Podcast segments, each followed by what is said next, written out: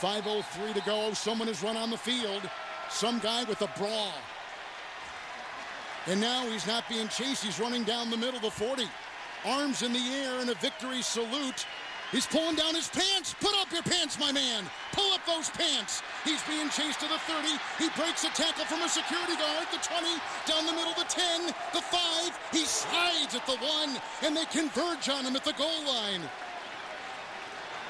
Pull up your pants, take off the bra, and be a man. And the players with hands on hips at the other end of the field are looking at him and shaking their head and saying, why, oh, why? is this taking place in a Super Bowl? Been down 20, 5.03 to go on the field. At gmail.com. Welcome to the best pubcast around, Corner Pub Sports, bringing you sports, beer, and beyond.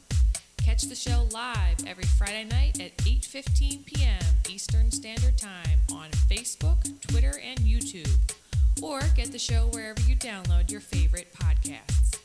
It's time to grab a cold one, kick your feet up, and enjoy the show. Welcome to the pub. This is Lauren Hart from the Philadelphia Flyers, and you're listening to Corner Pub Sports. Oh, Jesus Christ.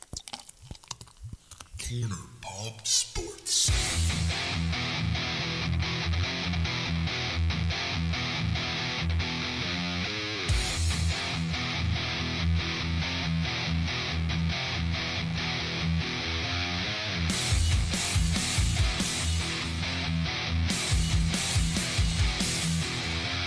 Let that be a lesson. Never go streaking during a Super Bowl. That dude got messed up. He got messed Oh, up. he, was having, he was having the time of his life. Yes, he was. What is Yeah, but it's so worth it. what is Absolutely. up, everybody? So those who are watching, you already see our special guest, and those who are listening, let's let's introduce him. It's been about a, a year since he's been on. He is on Fox Sports The Gambler. Mark Drummeller joins uh, the show. What's up, Mark? How you doing, fellas? What's up, brother? Listen, it has been a year, hasn't it? It's Yeah. like uh, this pandemic goes fast. You know, Yeah, the days really. are slow, but the time goes fast. It really does, man. So uh, Mark's joining uh, myself, Sean, Ryan, and Gary here on Corner Pub Sports. Thanks again, man. Thanks so much for joining us, dude. It's uh, it's been too long, been too long for sure. So Yeah, definitely, man. It stinks because we had all this stuff planned, and then like the pandemic comes, and it kind of everybody's kind of not knowing. Like, especially in the beginning, you really didn't know what to expect from like week to week, month to month, and Yeah. then things got locked down, and we knew we were in for the long haul, and then it's kind of like you know, we're all home. There is there is light at the end of the tunnel, man. Light at the end of the tunnel. Hopefully, you know, maybe by like late spring or something, we're back to semi-normal, man. We'll we'll see. Well, Yeah, get them vaccines out. Well, Fauci said that um, the whole population in the U.S. should be able to get vaccinated come April. Yeah, I kind of heard that today. So that'd be nice. That'd be nice. Unless you're a fucking weird anti-vaxxer and you know you want to have your kids die. Um, but anyway, uh, That's another topic altogether. That's another podcast altogether. It's Like gonna be a long like- one. yeah, like, yeah. like, like like Ben Simmons afraid to take the shot. He's been holding. He's been holding on to that forever. He doesn't Uh, know jack shit about basketball. that's- he's been holding on for that, that forever. That's pretty good. Boy, did I miss Gary. before we uh, before we get to it, what are you guys drinking? What are you guys drinking today? Come on, you know me. Yeah, Oh, rum- rum tequila and- and seltzer. Damn, tequila and seltzer for Mark. Tequila, tequila, and seltzer. Mark's got rum and coke. Or uh, God Gary's got bless you, man. Gary. What, what is that? That is Dogfish Head American Beauty Hazy Ripple IPA. It's got a little uh, little yellow bear on it. A little fucking Yeah, it's the Grateful Dead dancing bear, brother. little I'm, poo I'm grateful Jerry's dead. together. Oh, that- that's fucked up. I got in Neshaminy Creek. Went local tonight. I went uh, with Want You Bad. It's a stout with cherry and chocolate. I figured it was a good Valentine's Day beer. And I tell you what, you drink a few of these, you're you're fucking the fat girl at the end of the bar, man. These things Yeah. are fucking. It doesn't take long. no, no, these are these are strong, man. Strong, strong beer. So let's get to it. Super Bowl is in the books. Super Bowl Fifty Five is gone, and Tom Brady won his seventh ring. And uh, you know what? This is perfect that Mark's on because Mark should gloat a little bit about how well he did in the Super Bowl. But uh, uh, he he, he Hold on. you and you and Ryan, the two of you were the, were the, two on the uh, I guess the panel now that that picked Tampa Bay. I I thought the Chiefs were going to walk away with this thing by ten. Um, and uh, obviously we we were wrong, and uh, you guys cashed in on it. So actually, both of you cashed in on it. Yeah. Yeah. So uh, Yeah. yeah. What what the hell happened? What happened? Well, um, Well, I- th- Go ahead, you can go, Ryan. Yeah, Go ahead. uh, um, going into it with the picks, I just thought the Chiefs' offensive line was in shambles, and the way that the Tampa Bay's defensive line was playing, uh, it was just a, it, it was like a perfect mixture for the Bucs to win the game, and their defense dominated. Yeah. Yeah, definitely. I mean, I, the, the offensive line was key, you know, in handicapping this game, and and there was just so many things I felt that pointed to Tampa as far as like they were a team that was peaking, you know, after they had to buy after that Week 12 game where they played the Chiefs. They they really got things together. They started peaking. They were the number one offense in the league through, since Week 10, um, and they just got better and better each week. And you know, they had an advantage in the trenches on both sides of the ball. Their offensive line was playing great, their defensive line was playing great. So, you know, when you looked at that and then you looked at the fact that, hey, you know what, like a lot of the prolific offenses that we see during our time, whether it's Jim Kelly with the K gun, right? We can go far back to that. We can go back to Peyton Manning and all his Colts teams. We can go back to the greatest show on turf. You know, we can go back to all these teams with great offenses. They seem to struggle in the Super Bowl because the defense gets two weeks to prepare and throw something new at them, and then they have to adjust in game, right? And we all love Andy Reid, but Andy Reid is a you know Monday through Friday guy, right? He's Yeah. not a Sunday coach. It's all He's not a- practice, all- Yeah, he's Right, not a so- game day coach. Mm-hmm. him having to adjust on the fly, I thought was a little concerning. And then you know you have the Mahomes injury, and when I looked at it as a whole, what I kept going back to is like, well, Kansas City's going to win because of Mahomes, because of Mahomes, and that was really just that Mahomes usually erases everything, and it doesn't matter. And I just couldn't get behind betting that way because if it went the other way and Kansas City won despite all these factors that had me leaning towards Tampa, and I bet Kansas City and they ended up losing. I don't know if I could live with myself being like everything pointed in one direction, and I just said Mahomes erase everything, and you know he wasn't able to. And I think we saw that. You know, it, it kind of like played out that you know it's tough for these offenses when the team's just built on offense, and you they're up against a great defense, and they have two weeks to prepare. Um, it makes a world of difference, I think, and I think that's why you see some of these offenses struggle in the Super Bowl. I think that's Good point. uh, yeah, very sound point, and it's the truth. I mean, these these these defenses have, like you said, two weeks to kind of prepare for for uh, offenses like that. The thing though about Kansas City that just seemed different to me. I mean, they never really looked like themselves over the past few weeks until the championship game, and then all of a sudden, like Yep. I, I had the Bills. I thought, I mean, I think you and I both talked about it. Mark. I had the Bills too. Yeah, I thought So the. Bills were going to take care of that, and and uh, the Chiefs look like the Chiefs again. I'm like, damn, like they they might repeat. Like it's hard to repeat in the NFL. It's hard to repeat in any sport. And I Right. saw that, and I was like, oh shit, man. Like, I I, I think they're going to win it again. I just. You know, Tampa Bay did look good against Green Bay, but I, I kind of discounted Green Bay's defense, especially toward the end of that first half. Um, kind of looked at Green Yeah. Bay's defense and said, you know what, uh, Kansas City's defense is better than Green Bay's. They're gonna and they're gonna score more than Green Bay. They have more weapons. They're gonna take care of this. I was wrong, obviously. So I mean, getting to the show two years in a row is hard enough, but winning Mm-hmm. both years in a row, Mm. that, that's tough. It's That's- tough. And how can Yeah. you go wrong with Tom Brady? That was another thing that that that um like factored in my uh, like what I was thinking. Um, Mhm. You just at this point like you just can't go against them. You you just can't. Yeah, he's getting two weeks to prepare too. So that's the thing is you got a guy like Tom Brady. Like they talked, the reports were coming out. He kicked his family out of the house for two weeks. Mm-hmm. Like he kicked them out. He just so he could focus on the game. Um, you know, you give that guy two weeks. You know, and they're and you know statistically, like I said, since week ten, they're number one offense in the NFL. So we all look at it like, hey, KC has this unstoppable offense, right? But you know, all during the year, they're like playing with their food. They're on and off. They're Mhm. trying. You know, are they not trying? We're just going to flip on the light switch. But KC getting better and better and better. Um, I just had more confidence in them, like showing up in this game and playing with more urgency. And you know, it. I felt like the game meant more to Tampa Bay, as crazy as it sounds. Yeah, this was one you could tell that Brady won it. Like he, Mhm. but like not that he didn't want to win every other one that he's been to, but this one was like you could tell it was more of a personal thing to kind of stick it up the Patriots' ass. mhm. Yeah, you could tell when he was walking off that boat, he wanted Yeah, to win. yeah, he was hammered. man, I tell you what, that that was a parade. That first of all, that was a cool way to do the parade. you know, going down the boat, you know, on the boats and stuff. But if anyone didn't see the footage, look it up. Brady, Brady was trashed. Um, but then he, he, he tossed the, the trophy from uh, his boat to Gronk's boat. Or it was I think it was Gronk's boat, but um, well, Cameron Brate. Cameron caught it. Brate called it. Yeah, man, that was and you could see like he wasn't looking too hot, man. He turned to the camera, he's like, like Could you imagine if it would have thrown like landed in the river? Like, oh my god! would have been awesome. Or what's his name lost his phone, right? Godwin lost his phone. Scotty Miller dropped Godwin's phone in the river. Oh god, They were all lit, man. They were Yeah. lit, dude. It was uh it was a party, man. it was And, like it was like know, us like after the show. Like when I go to take take that pre uh, post show piss, I'm like, God damn, that was Brady. Like man, You're Brady like, like, the- needed you're like two the dude people. from Nerds. Like you're just there for like an hour. But good for him going to another team and getting another ring, man. Like he, that, might that's get an, he might get an eighth one next year. yeah. The only way to stop him is to trade him with Dallas. I know, I saw that. That, that is very funny. It's But true. it, you know, it's looking at next year, it's hard to repeat. You know what I mean? And they're going to be able to bring a lot of guys back, but it is hard to repeat. There's a reason for the Super Bowl hangover.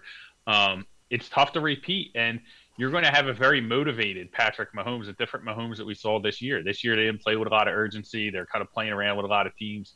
You know, now they they're going to be as motivated as ever because that couldn't have felt well. I mean, they got boat raced. Um, yeah, there was, and- a, there was a lot of games the Chiefs just that like through the season that the Chiefs just didn't seem like the Chiefs. Yeah, they're a tough team to figure out. I mean, last year I made a ton of money at them towards the regular season. They were covering every single week. They covered like the last nine weeks. And then when they got the playoffs, I bet against them, like all three times, like all the way through. Like I bet against them against Houston. I'm sitting there partying, doing shots, twenty nothing. Yeah, we got this. It ends up being like fifty-one to thirty-one. And then I bet against them against Tennessee. They win that. I bet against them in the Super Bowl. I thought I had it last year in the Super Bowl. Yeah, San um, and was- the 49er. Yeah. let them out. Let you know, let them let them go at the end. And then this year, they were so unpredictable. It was so tough because you're like, when is this team going to play? When are they going to be motivated? Um, and I even got them wrong in the playoffs both times this year, going up, leading up to this game. I had them to blow out Cleveland. That didn't happen. The Mahomes injury, I think, was the key factor there. He had the concussion, and um, and then I had Buffalo, you know, in the AFC Championship, and you know, so it, it took me a while to get this Mahomes, but I finally got him. Super. Yeah. Um. Lesson learned, Mike. Uh, Mark, stay away from the fucking Chiefs. I know. I did. Dude, they were a tough team to figure out, man. They gave me fits, so it was even more scary for me. You know, in in the Super Bowl, I had a ton at stake. I had a plus twenty five hundred futures ticket for Tampa Bay, um, and then I still put a pretty significant, uh, you know, position on Tampa Bay to win the game. But I was just like, I didn't want to end my season that way. Like, is this? You know, it, you both sides, right? You bet Tampa Bay, and you're like, oh, the whole world bet the Chiefs, and I got it wrong. I'm an idiot. Or you know, you you go out on an island like I did. You take Tampa Bay, and then you know you, you just hope it pays off. But it was nice. It was nice to get the victory to to seal off the season. That's funny because when I put the bet in, the dude I put it put the bet in, he was like, "You really want Tampa?" Yeah, I know. was like, I was like, "Yeah." He was like, "All right, I'll put it in." It was a lot of money. You saw some Tampa money come in later in the week, um, but especially early, it was like eighty to twenty. Tam- Uh, KC, like everybody was coming in on Kansas City, and I think that was just a reaction to how they, you know, rolled right through Buffalo. Yeah. I dude, I I, I think uh, the last three weeks I put I don't know twelve bets in. I guess. Not, Yeah. Not one. I didn't hit on one. How the f- No? uh, what Oh, are the fucking what are the chances of that, You didn't hit on any of them. Nope. I put one. dude? Even the goddamn coin toss I lost. I couldn't even win that. I lost. every- I'm like, you know what? This is why I don't fucking. this is why I Yeah, don't I know. It can get frustrating, man. And I had the same thing. Like, like this season, I think it was. I start off pretty good, but we got the like, it was like, I want to say October, like mid October maybe. Like I went on like a four week spot where like everything I, I was doing was wrong, and I was just like, this is brutal. Like, what am I doing wrong? And it really like I had to take a step back. I took like it was probably like two weeks where I just didn't. I stopped like bringing in information. Like I wasn't listening to podcasts. I wasn't doing anything because I just felt like I was kind of like overloaded and taking in too much info and kind of confusing myself. You know what I mean? And like doubting my process. So, um, you know, you go through those things. You go through your ups and downs. So um, the fans get another title. Tampa Tampa Bay and uh, you know they, they've had quite a few titles the last uh, over the last year.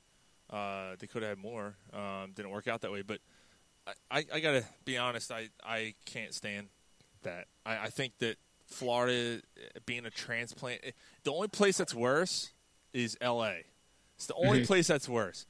The fact that City of Tampa gets to gets to do it. On, what is it? City of what? City of chip bags. Oh, L.A. Yeah. Yeah. Fuck them City What a Angels. They're a bunch of chip bags. jitbag. Yeah. Um, so Tampa is like second on my list. Like Florida shouldn't have a hockey team. You know, uh, Miami basically bought their bought their titles. The last, you know when they when they If it don't won. get cold in your state, you don't get a fucking hockey team. like what the fuck? And and here they are. They they don't even they play a winter sport uh, when it's seventy five and sunny out, right? Football and. uh you know, the first home team to play in their home stadium wins it, and, and all the uh, transplants and 90 year old retirees come out and celebrate it with Tom Brady. It's just, I, it irritates me. And yet, although I got to be honest, I'm, I'm pretty sick of this fan base too here in Philly. Yeah. I think you can find your pros and cons everywhere. yeah, that is true. I, I hear that too. Sounds, sounds like fucking Bigfoot. The That's not- fuck is that? Oh, that's the kids, man. Sorry. Oh, it's you? yeah, the kids are jumping around. Oh, all right, I got you. Oh, oh, all right. That's funny. like it is what it is. We just didn't know what the fuck it was. But Yeah. like, At but first, like, I was like, "Oh, is that them? They can hear that." And then it's like, "I guess Bigfoot." Yeah. So that's funny. Um, but like, I don't know. Like, am I wrong there? Like, would like L.A. first, Tampa Bay second? Like the, the fans that don't deserve to have these kind of celebrations. Personally, I, I don't know. Maybe I'm off base No, on I, this. I, I feel you because that the minute that these teams suck, like nobody cares. Nobody cares. It's the same Right. thing with the, the like the New Orleans Saints. Mm-hmm. No, No, I mean the, the fans in cares Flo- when the Saints. Nobody in New Orleans cares when the Saints suck. the Nobody fans cares. in Florida, they're, they're, everybody in Florida is from up north. Mm-hmm. Yeah, they're not they're like fans that have been there and, and bled and and fucking shedded tears with this team. They don't give a fuck. Right. It's a party. That's all it is. It's a party to them. Right. I mean, fucking shoobies. fucking The shoes. fuck's a shoobie? That's like an old. yeah, it was that's spit what they say your- on the shore, right? Yeah, got it, that's Mark. exactly what that is. Well, uh, one, one, one of the members on Tampa Bay uh, is LeSean McCoy, and LeSean McCoy is a Kansas City Chief last year, obviously a, a former Eagle. He has now gone back to back on, on Super Bowl titles. He has two to his name now, and Play, uh, play one. if he called it a career, uh, I think he'd be number 39 all time in all purpose yards. Um, and, and as far as running backs go, I think he's like 15th. Um, I'm gonna look up his uh, his his stats. 'cause I know- 15,001 yards uh, all purpose. Is he a Hall of Famer? Does he go in the Hall of Fame? Uh, you know, that's I mean, that, that- that's a thin line. I could go either way. Me personally, I just I don't think he, he makes the cut. He also has the, he has eleven thousand rushing yards. He's got seventy three rushing touchdowns. pretty decent. Yeah. he decent he might get in the hall. How many like receptions and catches like do you have out there All right. too? Because he, he this was this just came. Hold on, give me a second. I mean, he was an all-purpose back. I mean, he we forget because he he's been out of Philly for for so long. You know, seven years now. I guess he's been out. Chip Kelly, a chip bag. Um, but uh, you know, so we forget. I mean, the fact that we traded him and he's played for another seven years, and he's he's probably done now. I mean, he hasn't he didn't play a snap right. Like the last two years, he didn't play a snap in the Super Bowl. Uh, Yeah. So I mean, what else can you ask for? You got two rings to go to your name. I mean, retire down Florida like everybody else and enjoy another Tampa Bay Super Bowl next year. Watching it. Yeah, I mean, great football player, had a great career, right? As far as Hall of Fame, like I, I really like past like caring. Like they want to let him in, let him in. Go ahead, give him a Yeah. jacket, do whatever you want to do. It's like the prom, like you know, you want to make him prom king. Everyone vote on the same guy. Go ahead. You know, I, I really that stuff doesn't move me. You can't really compare errors either. Like you know, and that's the thing is when you get into these Hall of Fame discussions, it's like, well, this guy had these stats. Well, you know what? The rules are completely different now, so it doesn't. You can't even really you know, make any sense of it. So let everyone in. It's all about money anyway. So you know, Yeah, it's, the, whatever. it's the buddy system. Well, Yeah, and so- the thing the thing that got me when I when I looked at the list and I looked at some of the names ahead of him for all-purpose yards because that's what everyone kept basing on all-purpose yards. I looked at some Mm-hmm. of those. I'm like, well, uh, Ted Ginn isn't going to be a Hall of Famer. This guy's Right. I forget some of the other. names. I'm like, nah, so I, I'm not going to go by that. Uh, the what was it? How many yards? How many rushing? Eleven thousand. Eleven thousand, seventy-three rushing touchdowns. That's that's not something to sneeze at. I mean, that's pretty decent, man. He has a shot, but uh, you know, he's got, I, he's, he's got 518 career receptions, and he's got t- he's got 22 receiving touchdowns. He's got almost 100 career hundred touchdowns. touchdown. Has a he has a shot. He has a shot. He, he, he's borderline Hall of Fame. yeah, he's he's Whatever. He's When I- borderline a lot of things. yeah, yes, he is. He's also uh, yeah he's a he's a borderline kid beater. He's a borderline wife beater. Like I right. I, I don't Top care. beater. I don't care about him beating his kids. He he ruined Endgame, Avengers Endgame for me. Yes, so, he did the cocksucker. you know that's what got it for me. I, that's when I was done with him. Uh, I burned that motherfucker's jersey after that. No, I'm kidding. I'm kidding. A lot of people did. Yeah. All right. So let's get to the hot topic here in Philly before Mark uh, has to roll. But because I think this is going to be a hot topic, uh, we we kind of uh, not the store, not the store kids. Um, we kind of hit on it a little bit on Sunday. We did a special uh, Super Bowl uh, preview show, and because the rumors about Carson Wentz were really getting uh, hot, and it was you know Adam Schefter and Chris Mortensen and all these guys coming out and saying he's going to be traded in the next couple days. Well, here, lo and behold, here we are on Friday. Carson Wentz is still a Philadelphia Eagle. Um, I don't know where we want to start with this. I, I you know, I'll start. all right, go ahead. I There's- gotta- these people think that Carson Wentz is going to command two first round picks. No, the guy doesn't. He doesn't command. He's lucky. That, they're lucky if he commands one first round pick. But at, at the trade, he they are not getting two first rounds for him. Just not going to happen. How does he not command one first round pick? I didn't say he don't. I said it's possible he commands one. Yeah, that seems to be the sticking point. Is you know, for everything that I've heard recently is that you know the deals on the table are for two twos. Um, they can't get a one involved in any of these deals. Uh, initially, you know, there were the reports. A lot of people called to check in, but you know, there's a difference between like calling and checking in and kind of making an offer. And I think a lot of teams call in just to try and gauge the market. Like, okay, you know, Stafford went for this price, so what's Wentz going to go for in case I want to go after a different quarterback? I kind of know what to offer, you know, when I make that call. And I think that a lot of that was because as we've seen it settle down, there's really not a lot of interest in Wentz. Um, the you know the Colts are obviously interested. The Bears are co- obviously interested. They say there's some mystery teams out there, um, but none of them are really stepping up with a really formidable offer. And I think, you know, that's the challenge. Is you know is when you have a player coming off the season that he's come off of, and someone who's regressed the past three years the market's not going to be high on him because the way the salary cap's set up, if you're going to pay a one, you know, you're going to do it on a quarterback. And, you know, granted, you're taking more of a risk. Um, but if you draft a quarterback, is it really that much more of a risk than trying to rebuild somebody who's been regressing for three years? Also, also the- cheaper if you draft one. Yeah, well, you're right. It's cheaper. Well, it's much cheaper in the salary cap. So that's the thing is, and now some of these teams that are better might not be in position to go up and get a first round pick, and I think that's why you wouldn't get, um, you wouldn't see them offer like any more than a one because if the team like the Colts are, they're not going to offer two ones because again they could probably get into the top ten with two ones and you know draft a quarterback that they can build around that they can have you know under you know with the cheap cap for the five year window and all that. So I, I think that that's kind of part of it. Is that I think there are a lot of teams that would probably take a shot on Wentz if he was like released, but they're not going to give significant capital for a quarterback who's been regressing, you know, the past couple of years. I, I just, Right? He he hasn't put up the. He hasn't proven that he's the franchise. Like Correct. he's had he's had Yeah. a solid year, a few good years, but he's not proven that he's the guy. Let's build around him. Mhm. Let's do everything we can to get this guy if they're willing to trade him. He just hasn't Yeah. proven that. And you know, there's the the fact that they let it get to this point, they didn't do themselves any favors because, you know, now everything's out, right? All the the locker room stuff is out now that like he kept to a real close circle and you know people he trusted and you know really wasn't the leader, was never really able to kind of be the leader in the locker room. Um, the you know the inability to be coached, like all that stuff has come out. So they really haven't done themselves a lot of favors with do, the do way you they believe? Do you handled it. believe that stuff, Mark?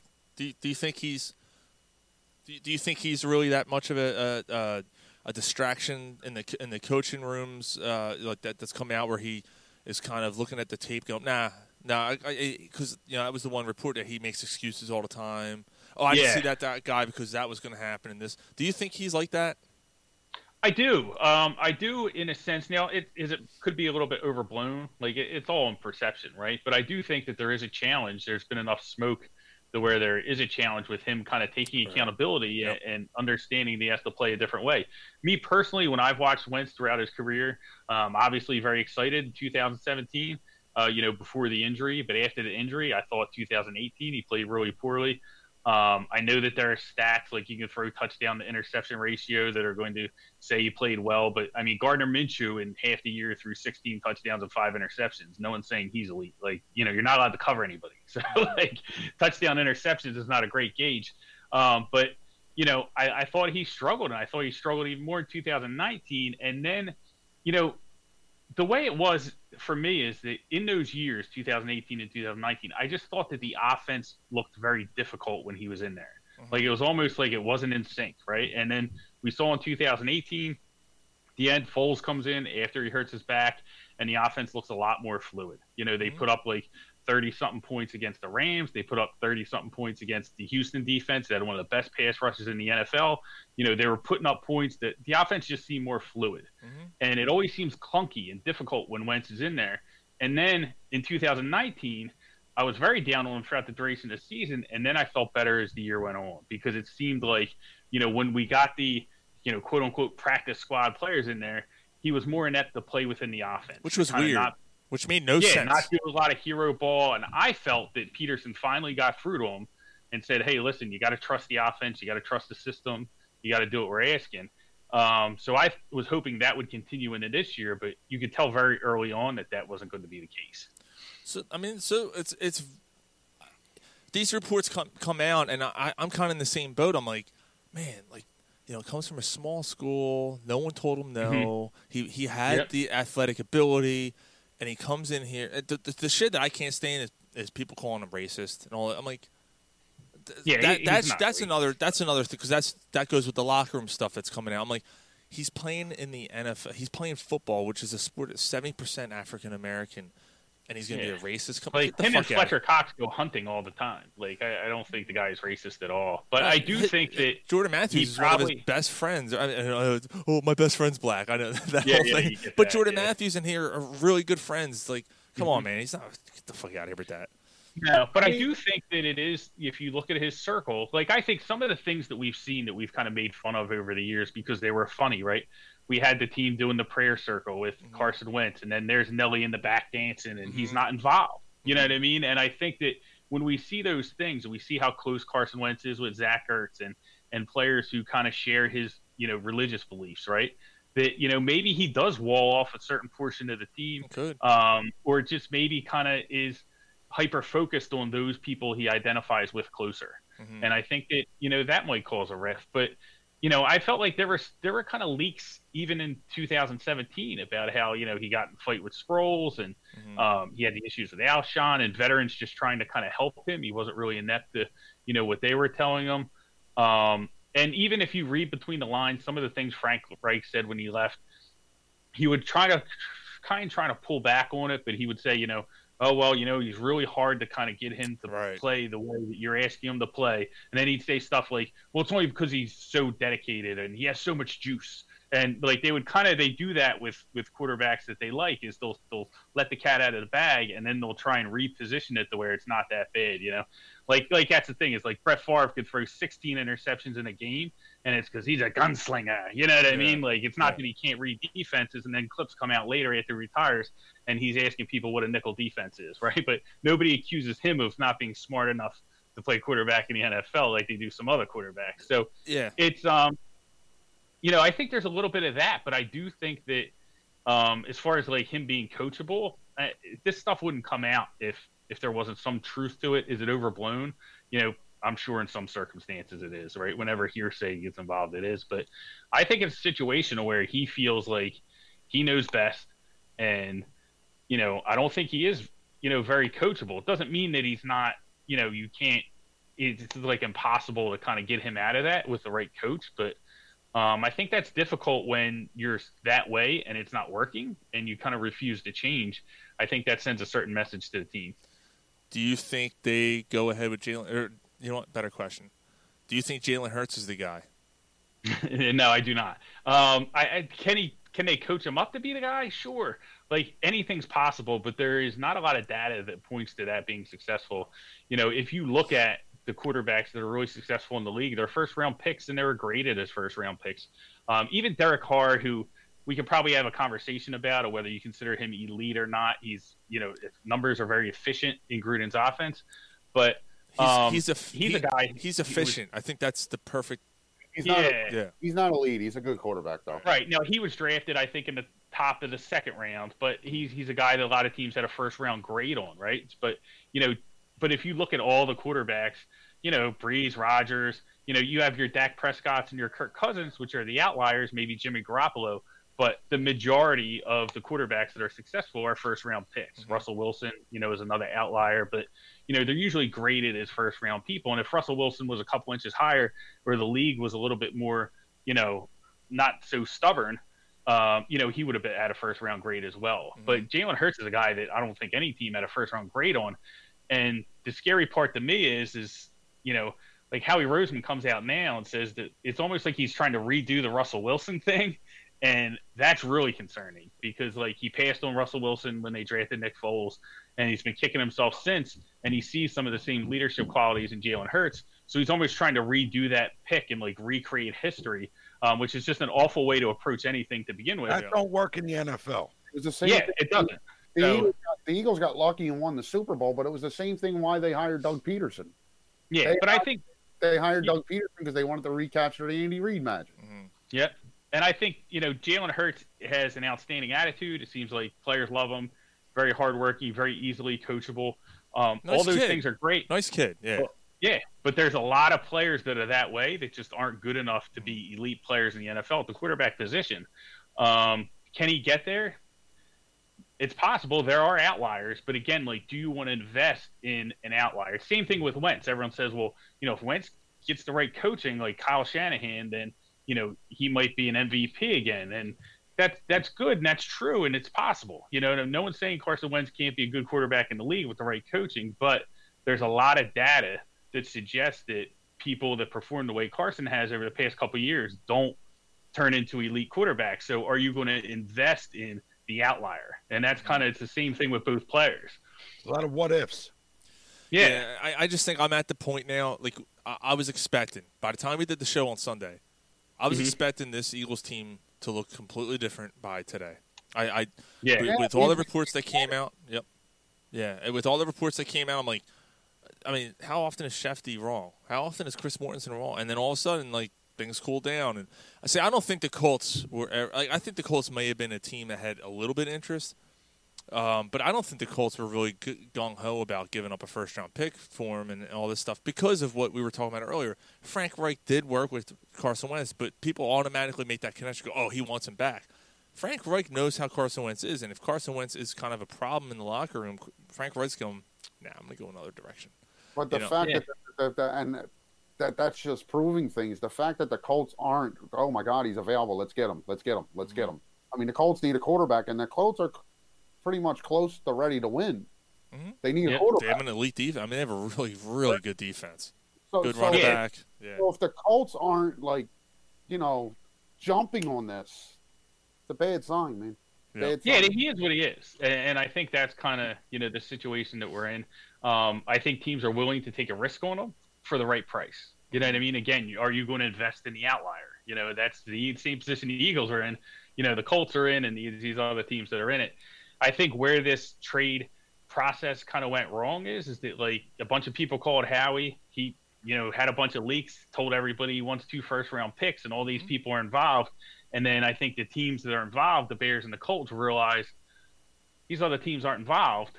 So, you know, I'm not going to up my offer. Uh, a, I don't think I have to. And number one, like from the Colts perspective, I don't think the Colts are willing to kind of give up a first round pick. The Bears, maybe, if they feel like they have to, but I think they're playing hardball, you know, and in the negotiations stating that, like, hey, listen, we have the best offer.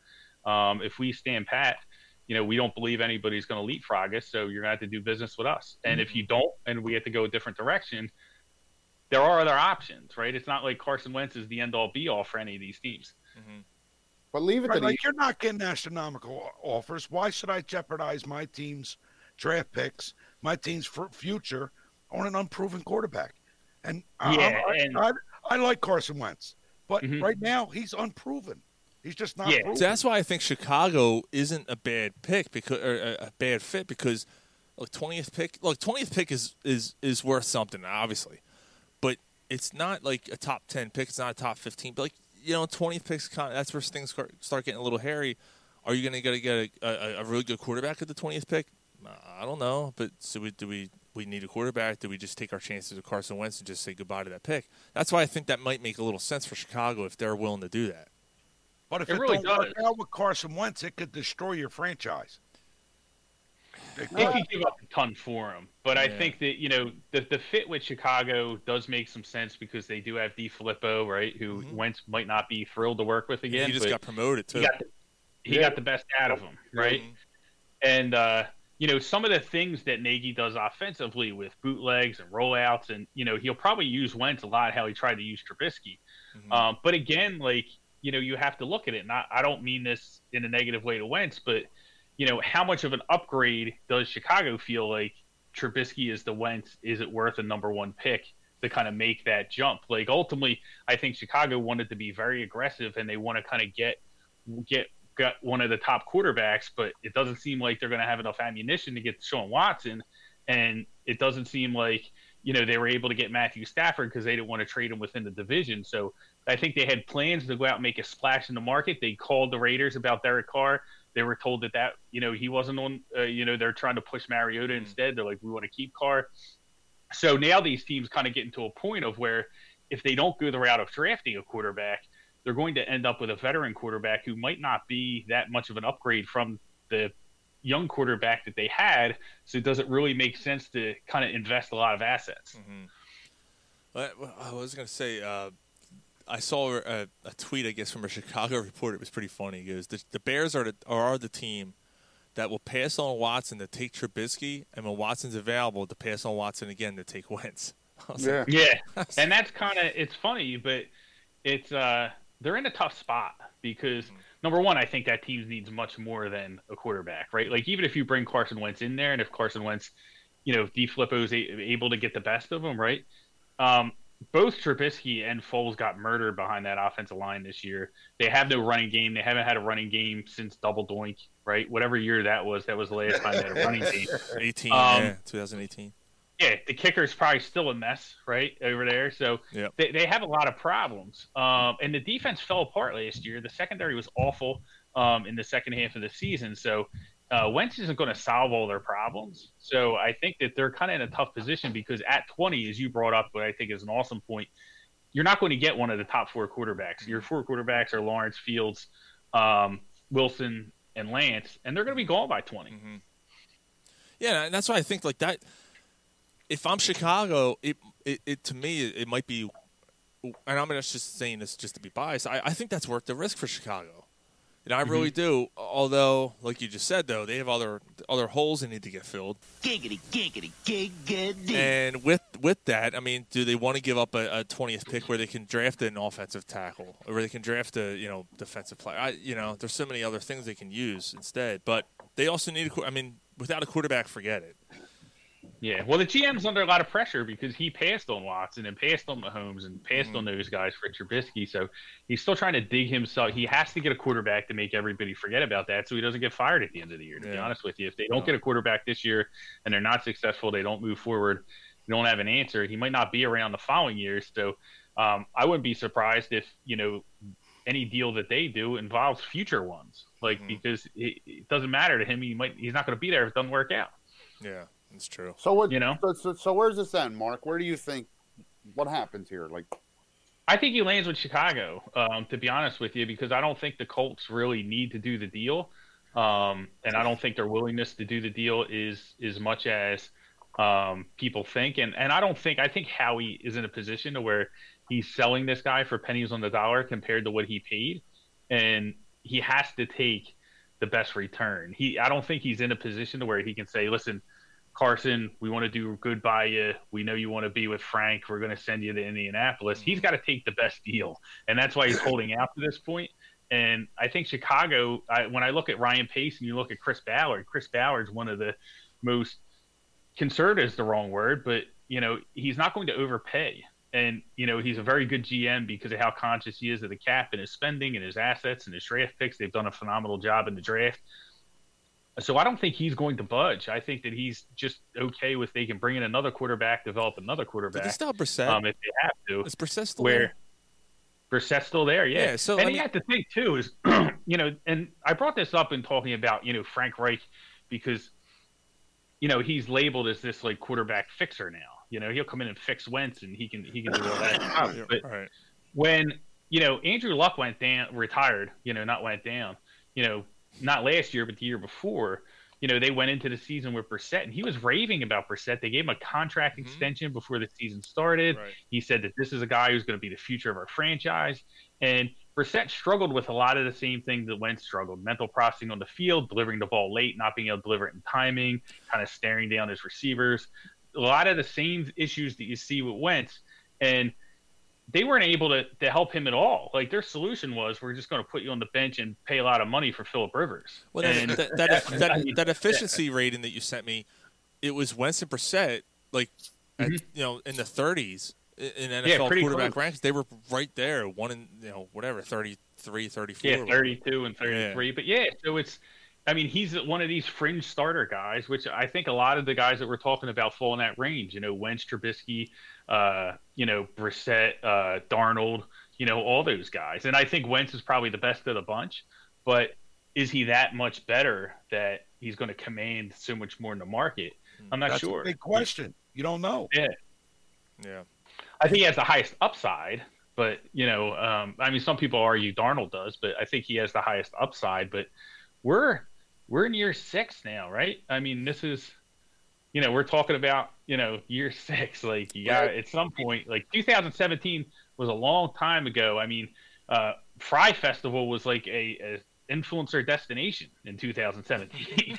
like, you know, like like that's how long ago it was. Like Ja Rule was like, you know, setting up Caribbean vacations with tents. Um, it was a long time ago, man. So like, you know, to think that we're just going to snap our fingers and go back to then, I don't think that's the case.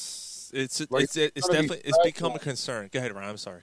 like if he's going to be special, um, you know, we've had the conversation over and over and over. I do. The, the, I don't think it's all in Wentz though. I do think in a dif- different atmosphere, he will be better. Um, I, I blame the Eagles for this. The Eagles completely fucked this up. They drafted him and put him on a ple- pedestal. They didn't Mhm. hold. They didn't hold him accountable. They didn't show him how to be a professional. They held him accountable too late. Yeah, the, the, um, yeah, didn't show him how to be a professional. I mean, I mean, all that said, like the fact that like the, what Foles did to him, that fucked his head up. That that's a Carson Wentz problem. Well, that Drafting Jalen Hurts, that fucked his head up. That's a Carson Wentz problem. But, But as I- far as here, Carson Wentz is done. Yeah, Here. but overall, overall, I I put this on the Eagles more than Wentz. Um, I do think in a diff, different atmosphere, you will see a different quarterback. Well, and, and Mark, this is so this is my last question for you because I know you, you have stuff going on. Mhm. Looking at the entire what Ryan just said, and I had this written down because I want to bring this up, and this is a perfect time to bring it up. yeah. Winning the Super Bowl, the Eagles winning the Super Bowl, was that the worst thing that could have happened to Carson Wentz? I I think so. I, I think it really was. Um, just from the fact that it, he put so much pressure on himself afterwards, and you know, it's he didn't respond the right way. You know, in 2017, I think he admitted that himself. Um, and then, you know, when he came back in 2018, I think it's it kind of like the situation cultivated into his weaknesses, right? So it almost like fed into his weaknesses. So he puts all this pressure on himself. He has to perform at a certain level, and then you know some of the bad habits that he has like it maybe as far as like not listening to coaches and wanting things done his way and that sort of thing uh, thinking that he knows best you know that gets ramped up because it's like he has something to prove now you know what i mean and instead of just being a rookie and or a second year guy you throw in this is your team let's take baby steps. You know, that immediate success, I think, you know, did hurt his development. But ultimately, it comes down to the player. Um, you know, has to have accountability. I understand it. Like he didn't get elite wide receivers, but um, you know, he's all until this year. He's had he's had a damn good offensive line. He's had great tight ends, a good running back. Um, you know, I'm not going to tell you he had the best weapons in the league, but there are far um, a lot of other teams that had a lot of situations. A lot of people talk about the wide receiver numbers, right? You know, well, um, Lamar Jackson won MVP, you know, and led the NFL in, in passing. Hollywood you know, Brown was out all year.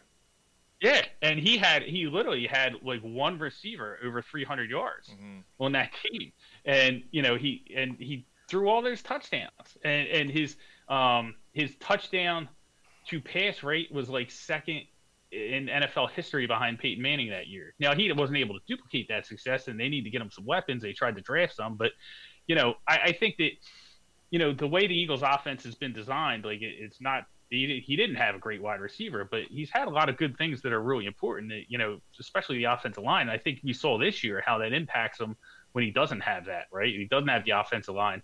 Then he starts getting you know crazy upstairs and starts running into the blitz and pivoting out and doing spins when nobody's there. Right, and you know all that kind of stuff manifests itself. All those bad habits, mechanics, but um, I think ultimately, you know, it comes down to the player. Um, you know, he, I mean, nobody's in, in New York like, oh, well, you know, Sam Darnold was, you know, stuck with, uh, you know, Adam Gase, so we should give him another turn, right? They're like, dude, get Darnold out of here. You know what I mean? Now the coach might like keep Darnold because he wants to draft the defensive player second, but um, you know, I, I don't think anybody looks at Sam Darnold like, you know, he's this great quarterback that has been held back by Adam Gase. I mean, you know, Russell Russ Wilson had had uh, Percy Harvin, right? That was his what, right? Like when they Yeah. won the Super Bowl, that was his big target that year. and he made he made Doug Baldwin, who was just a special teamer, like made him into a Hall of Famer. Yeah. You know, I'm not Hall of Famer, but I mean a, very very successful Right. uh, Pro Bowler, a very very successful wide receiver in the league, and he kind of elevated the people around him. And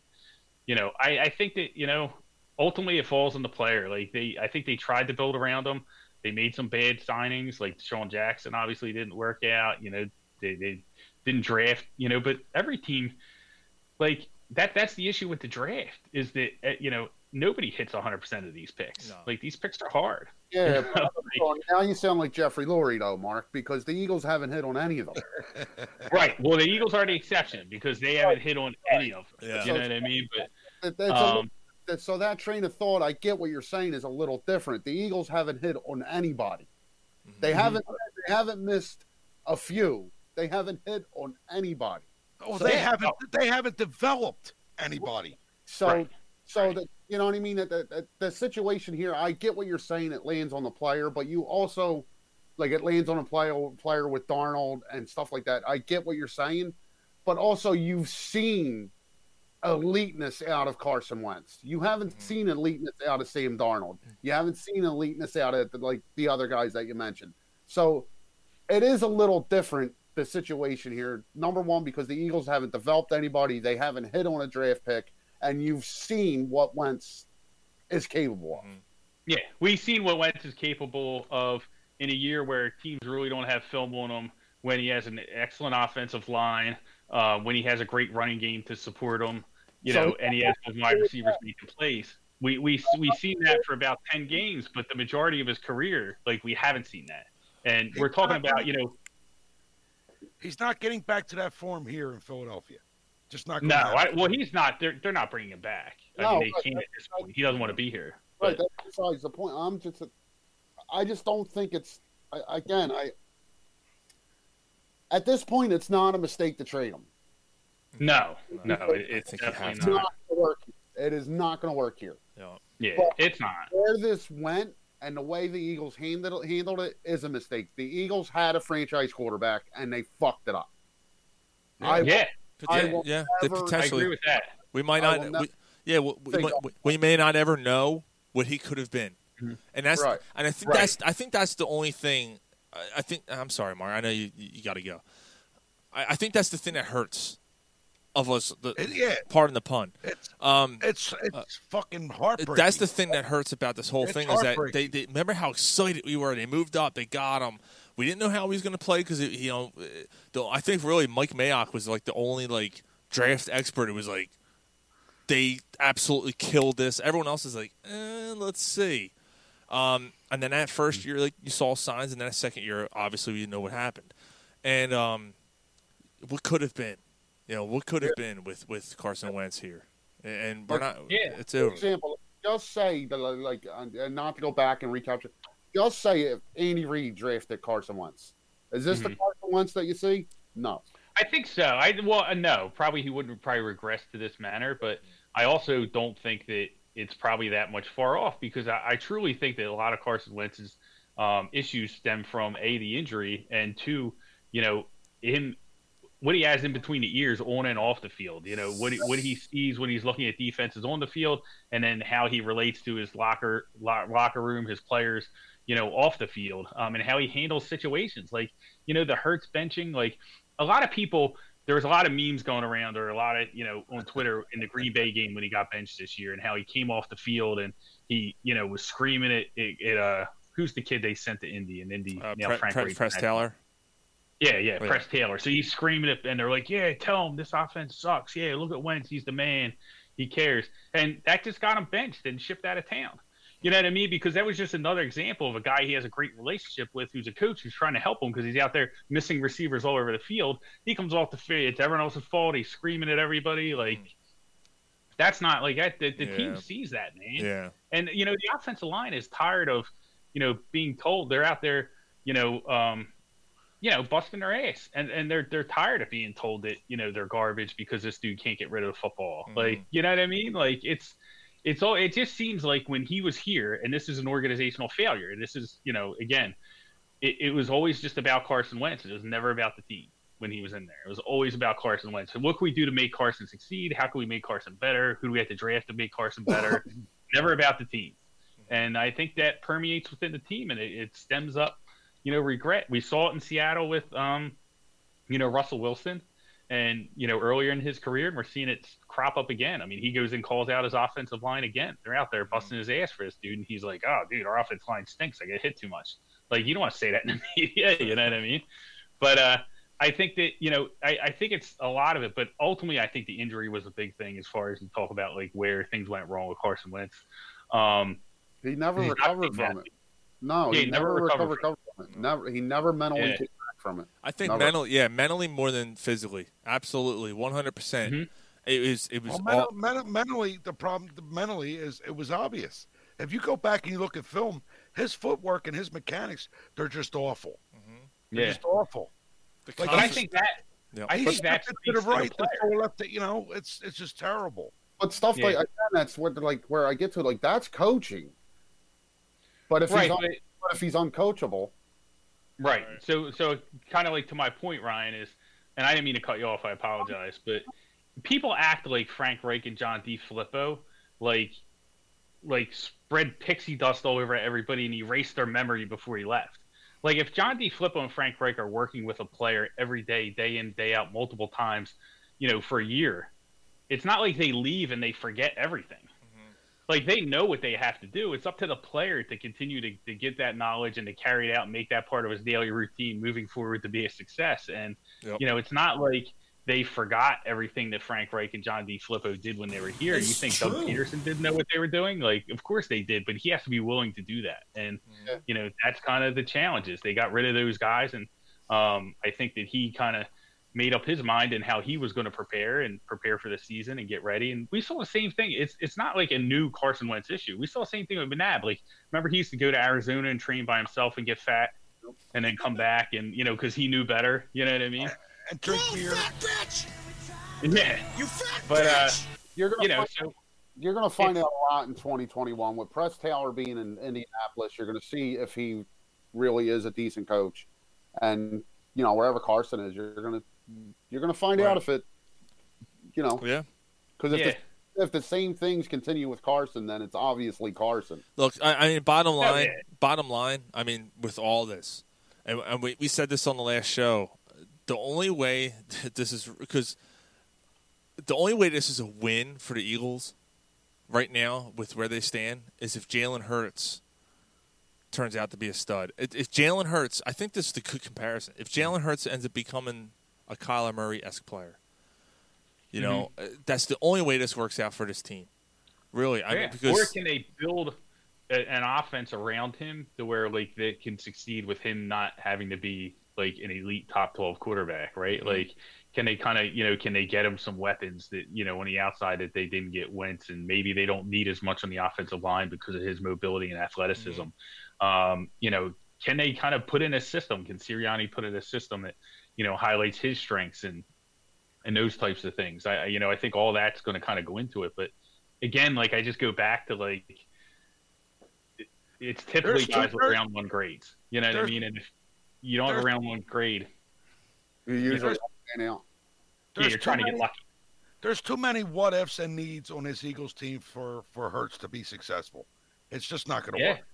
It's yeah, not going they to got a long way to go, and that's the uh, and you know there's no way like you might be able to get away with it for a year, um, and get lucky and kind of hit on some free agents and stuff, but ultimately like you have to draft well in the Yeah. NFL. I don't. And- I don't think Hurts is a long term answer. I really don't. no, I don't either. I agree with you 100 percent there. I just Um, hope they don't use this six pick on fucking Justin Fields. Yeah. I mean- well, you know what? If if he's better than Hurts, I, I'm okay with it. You know what I mean? The the problem is is that I you know I'm not very good at evaluating quarterbacks at that level and the jump. Right. You know, I thought the Tua was better than Herbert. You know what I mean? So, you know, I don't I don't know. Um, yeah, but I do think that you know they're going to have a lot of holes no matter who they pick at number six, and you know it. You, really, it, it's hard to build a team without a top quarterback I be look at- Oh, I mean, this is a whole other topic, and we, I'm not, we're not going to get into But it they're tonight. quarterback we, we have, factory. We have a couple, yeah, we have a couple uh, months until the, to, the draft, but I look at it going, is Justin Fields a generational quarterback? I don't think anyone's saying that, but people are looking at these receivers going, holy fuck. Like these these guys Yeah. must be players Right. in the NFL, and that's where I'm kind of at. Even even the tight end Pitts, people are talking about him Yeah. being like the next Gronk type of player. Like, man, Mm-hmm. like Beast. you know, it's, there's there's a couple of things there, and they'll fuck it. The Eagles will fuck it. I mean, that's It's tough because if you remember when the Lions took Ebron, it was the same story. uh, that's true. It was- Very true. you know what I mean? Like like all these guys look great until they play. Yeah, Evan And you know, that's kind of the challenge. And when you look at, you know, you talk about the wide receivers, I'd probably be more comfortable with getting another corner at that spot if they're not going to go Surtain- quarterback. Surtain or Um, something. yeah, yeah. Just because those teams, it feels like those teams that draft those wide receivers up at the top of the draft like that, a lot of times it doesn't help them. Like, you know, like you can look at the teams last year that drafted wide receivers high. Dallas stunk. The Raiders, Ruggs didn't really help them. Jeudy, you know, anyone worried about the Broncos. Um, and you can just kind of go back year after year. And if you look at the history of it, with there's- yeah, there's not a lot of great stories. Mhm. You know what I mean? Like, you know, those team, those guys typically end up on losing franchises. They continue to lose because they lose in the trenches. And you know, last thing I want is how Howie drafting an offensive lineman because we have a thousand veterans Yeah. that we overpaid on both sides of the line. Yeah. But um, you know, the wide receiver is it, it just feels Jerry Jonesy to me. Like it feels like Mm. um, it's not necessary. Like you, you, you know, I'd much rather. It's a sexy pick. Well, that's, yeah, like that's why. That's why. late. That's why I think they take Pitts. I'm starting to think they take Pitts at six because that's it. That's it. Ertz is gone. Like everyone thinks Ertz is gone, and, and Yeah, maybe they go that route. Sirianni love tight ends, right? Or or It Surtain. right. I I think it's gonna be per- Pitts or Surtain. That's what I think they're taking. But I don't Could know. be. I prefer defense. I think if you can, I'd be all right with Surtain. I Surtain and, and. Slay on each side. Yeah, Yeah. I won't mind Surtain. listen, man. It you know, Yeah. as we saw with Tampa this year in the playoff run, like it's a lot easier to play offense when you know you have good field position, Mm-hmm. and you know you need good defense to have good field position, or you're going to be starting from the twenty every get every time, um, and that's really what it comes down to. I'm not going to say it's a defensive league because it's not, but it does matter, you know. And if you're letting up a ton of points, and you know you have to drive 80 yards every time you touch the ball, you're not going to be successful, man, because it's like if you get like even like a penalty or a sack, you know, your chances of scoring on that drive greatly diminish. So it's like one mistake and that drive gets killed. Um, you know, if you look at the stats from an analytical perspective. So, you know, field position's huge in the league, man. And, you know, you only get that with good defense. Yep. Absolutely. Yeah, me elaborating on that, Mark. Me personally, if if he's there, the Eagles have not put an emphasis on this position in years. Micah Mhm. Parsons at linebacker. Yeah, Parsons. yeah. Oh, 100%. 100%. Yeah, I dude. can They act see like they don't matter, you know? Yeah. But you don't think they're And going to go we- after J.J. Watt? yeah, Not going. on. He's going to he's going to play with his brother in Pittsburgh. He is. I think Those- so. Those two Or together, Ooh. Yeah, he could go to Tampa. They'll make mon- They'll make room for him. I can see that too. Well, Mark, let, us Yeah. let you go, man, because I know you uh, you were a little longer than you were expecting to. But Mark, thank you so much for coming good. on tonight, man, and uh, we Yeah, appreciate dude. it. Yeah, follow Thanks Mark. for having me, man. We got to do it again. Absolutely. Follow Mark on uh, Twitter, X underscore Drumheller, and you can catch him on Fox Sports The Gambler. He he does a great show, and uh, know, Saturday, right? Saturdays at noon. Yes. Well, Saturday mornings we moved it to eleven, so we do betting for breakfast. Me and Dave, um, we do a stream. College football now that college football ended, the spring league is starting up, so we're going to start talking about that. But we got plays. We'll have picks for everything: basketball, hockey, like you name it, all the way down the line. And then um, every Friday, five thirty, I'm on Fox Sports The Gambler, uh, 102.5 FM in the city, or you can get the stream on the iHeartRadio app. Awesome. Mark, thank you so much for joining us tonight, brother. We love Thanks you. a lot, Mark. Definitely. Thanks for having me, Thanks, guys. brother. Thanks, man. Mark Drumheller, the man. Great dude, man. Great dude. So, uh, yeah. So, so, um, yeah. Uh, you know, uh, we got a, a plethora of, of knowledge there, and and and Mark. Uh, Mark, obviously, first of all, I should have listened to Mark the last few weeks because I could have probably won a little bit of money, and instead of losing as much Could as I listen to me. I mean, Eh, eh, you know. oh, good for you. yeah, yeah, yeah, yeah. but yeah, But anyway, but yeah, um, give, give to- it up to Mark. He um, he's not just a dude that comes on with like idea, uh, like his opinions. That he's a knowledgeable dude. He knows what he's talking about. yeah, I you love know what? He'll, he'll, he's willing to listen to your ideas. He won't. He won't argue with you. He'll just tell you why Uh, he thinks it's.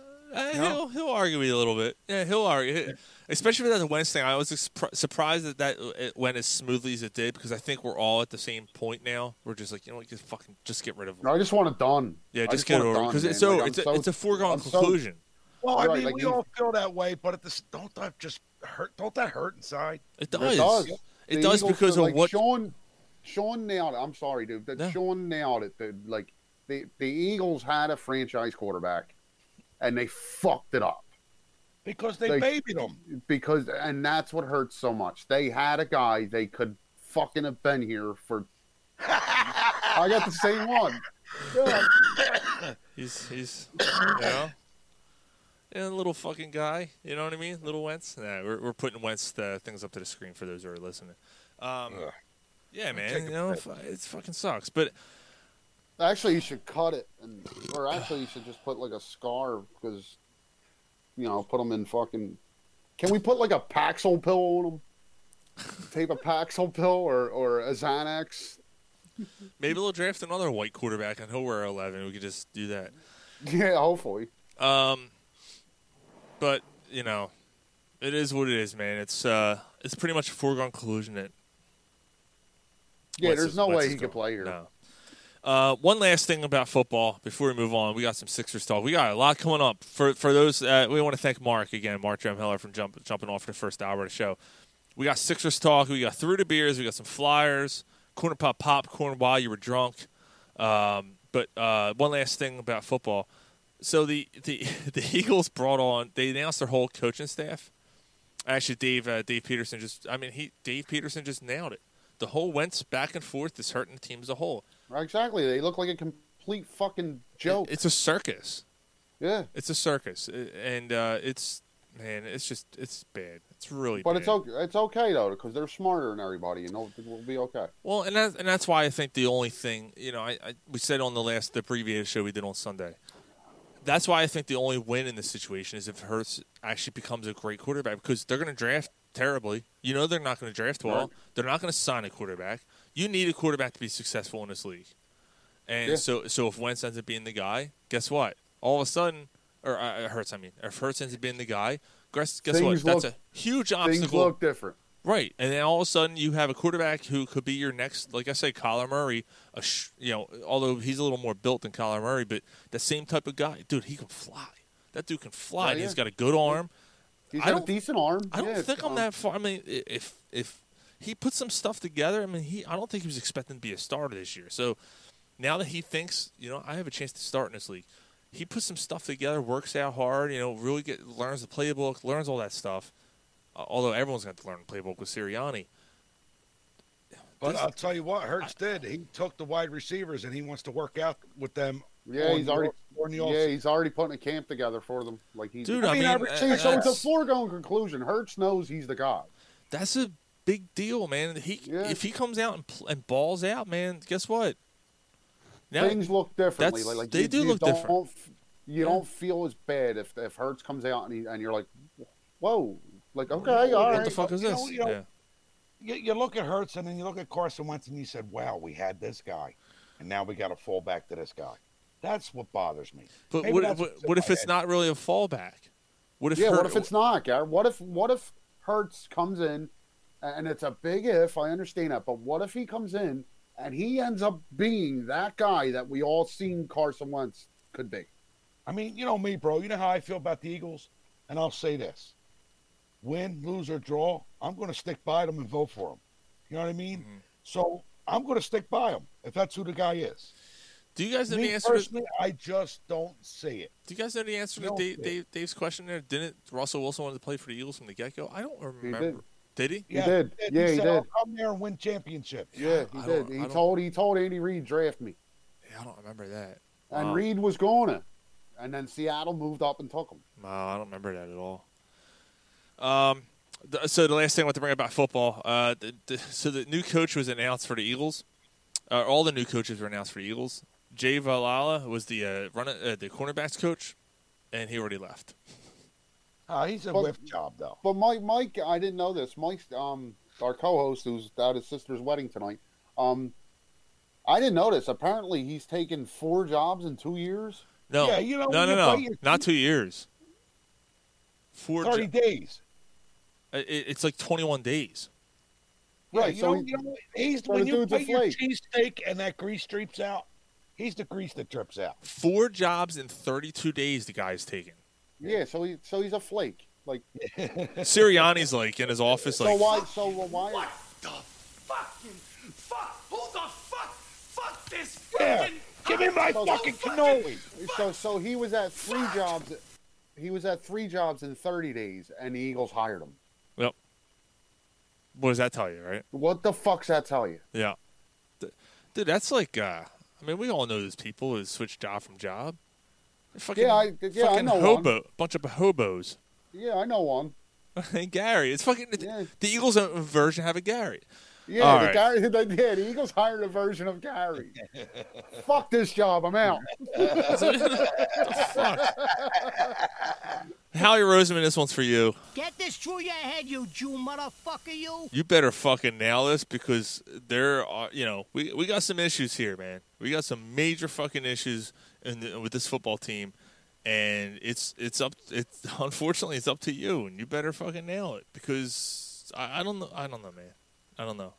There's no signs that point to him being able to nail it, though. No, None. I, I know. I agree. The problem the Eagles have, as long as Howie's Roseman's be- there, there's going to be an issue. Am Yep. I wrong? Yep, I agree. Am I wrong? No, you're not. I was trying to All find. right, let's move on, man. I know. I was trying to find something. I can't find it. I was. I was gonna make another joke about. uh Oh, here we go. See, I need it. All right. Never mind. Stop being a fucking dinosaur and get a job. There we go. That's that's the for the cornerbacks coach that left. One more time for the people in the back. Stop being a fucking dinosaur and get a job. And for All the right. ham and eggers. So the uh, Gotta say it again for the ham and eggers. let's let's hit on the Sixers real quick because we have to. Uh, I, I I got to be honest. I wasn't able to watch the, the games this week. The West Coast trip. I five you know six o'clock it's, comes around pretty early.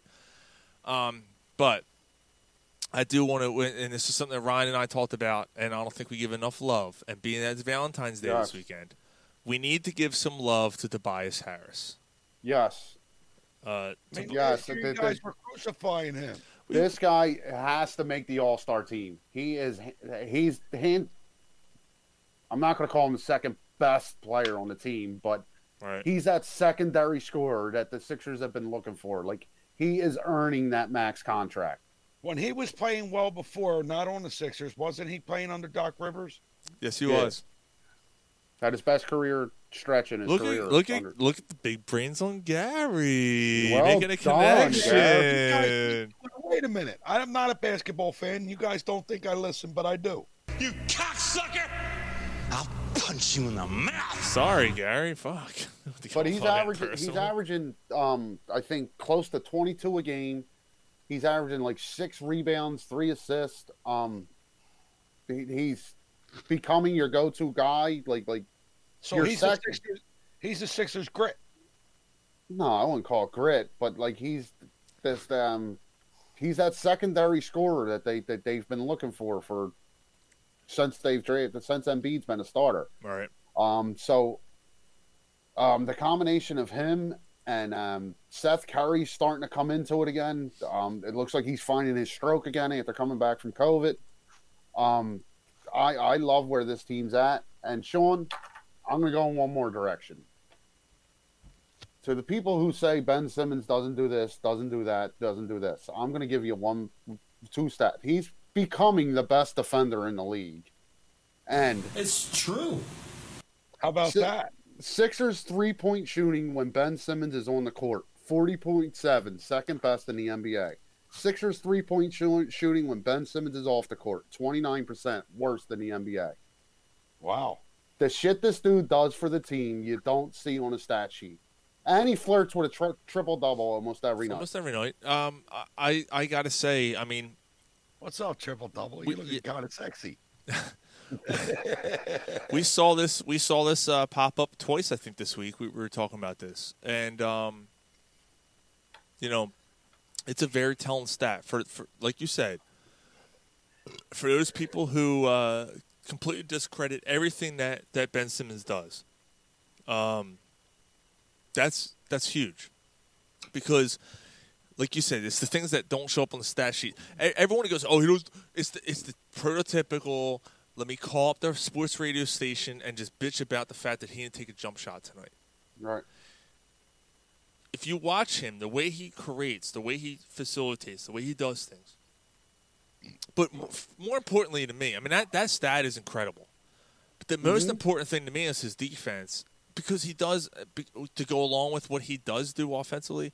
The defense is the thing that really got like his defensive game has completely improved over the last two two and a half years. Like you, it's gotten But it's better and better. skates. Yeah, it's gotten better and better every year he's been in the league. Mm-hmm. And um, like like even last night, yes, Damian Lillard put up thirty points and they lost the game, right? That was a rough. Yes, they, they lost by four points, man. right. But there was a, a spot when the game was still on the line that Damian Lillard tried to put a shot up, and Ben he couldn't even get a shot up because Ben Simmons was all over him. Dude, the Stars produced that night. The, the, the Stars came up. I mean, Embiid and Simmons played hard. They just they missed a couple of key shots to, down, Right. especially going down the stretch. Uh, other players had kind of defensive lapses, I guess, towards the Yeah. end there. Um, but you know, it, I, I still have no qualms about this team, man. I, I, I still like this team. I still think they have a room for improvement. We can get that in a second. But um, you know, but to, just to go back, we are lucky. We we are really lucky to watch what we're watching right now uh, with, Yeah. with Ben. Um, you know, I, I again, I, I know he doesn't get all the, the, the glory of the whole like you know being a, a big time scorer and all that stuff, and and defense is always kind of overlooked, I guess, you know, unfortunately. But for those who watch the game and can see that, and I didn't even know about that stat until this week, but I knew like how we know how valuable. We talked about it last week when Yeah. Ben missed the game. They're 0 4 when he doesn't play this They're year. Oh on five now. 0 On 5. But when this, oh shit. So that was that their first loss as a starting five. Yeah. Again- So they're now 13 and one Yeah. when the five starters are in the lineup. 13 Mm-hmm. and one. Good fucking luck. And they and they lost they lost by four. Good and, On the and, a- and on the West Coast road. trip. And a West Coast on- trip. Right, on the road on the, like across the country. So, Good like, uh, luck. This team's going to be tough to play in the Yes, yes, and another thing that at home, and it's at a little over a full season. Their last forty-three games at home, they're th- they're they're forty and three. Wow. Like forty and three. Jesus Good luck. Christ. Good luck with this team if they get the number Oh, one seed. Jesus Christ. Wow. Yeah, it's What uh, about Joel? He's having an all-star fucking season so far. Yeah, him and he's- Ben both deserve to be an All Star game, but Embiid is, I think, right now when they, they did a thing on ESPN during the week, uh, like a like a you know fake voting thing, you know who who would be MVP, and Embiid was like two. Yeah. Now I think he, I, Behind I, Jokic. I think he should be. I think he's three. Personally, I think it's LeBron, Yo, LeBron. uh, Jokic, and and and uh, Embiid. Yeah. Yeah. Jokic, the, the numbers that Jokic is putting up is fucking. It's insane what he's putting up, dude. Like Yeah. as good as Embiid is, Jokic has been better. I, Yeah. hate, I hate to say it. And LeBron at thirty, what is he? Thirty six years old. He's 36 years old, dude. He's averaging more minutes than um I see. I meant to send it and I forgot. Yeah, he, he's, He's averaging average- more minutes than like the young stars in the league, like Ben Simmons and guys like that. Ben Simmons, um, uh, Doncic, uh, Jokic, Damian Lillard. Um, he's 36 years old, like, and he's shown no signs of like he might be better now than he was five years ago. It's crazy, man. Crazy.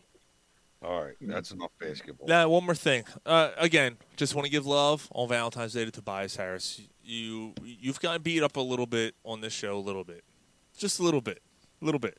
Now go home and get your fucking shine box. But we want to, you know, we want to, we want to prove our love to you. We appreciate what you've been doing for this team, man. You're having a, you're having a career season, and, and like Gary said, and that was good knowledge by Gary under Doc Rivers. Let's go sit. Oh yeah, I requested a beer, but I, I opened another beer. I want to tell you what it was. so I'm drinking uh, Wrench. Wrench. Wrench. Wrench. Dude, they That's a good brewery, man. fucking look at that can.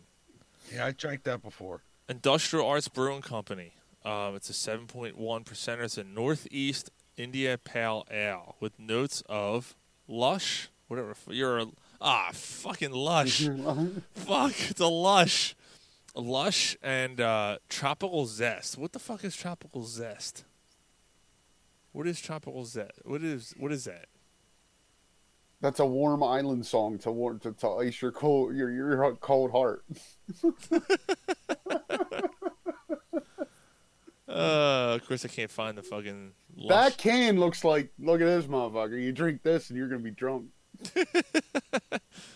Yeah, I, I fucking I dare you, mo- I dare you, motherfucker. Oh, listen to the fucking description on this fucking can. This unfiltered IPA is brewed with the ancient heirloom grain, spelt to cast a ripple of haze and dosed with a special yeast.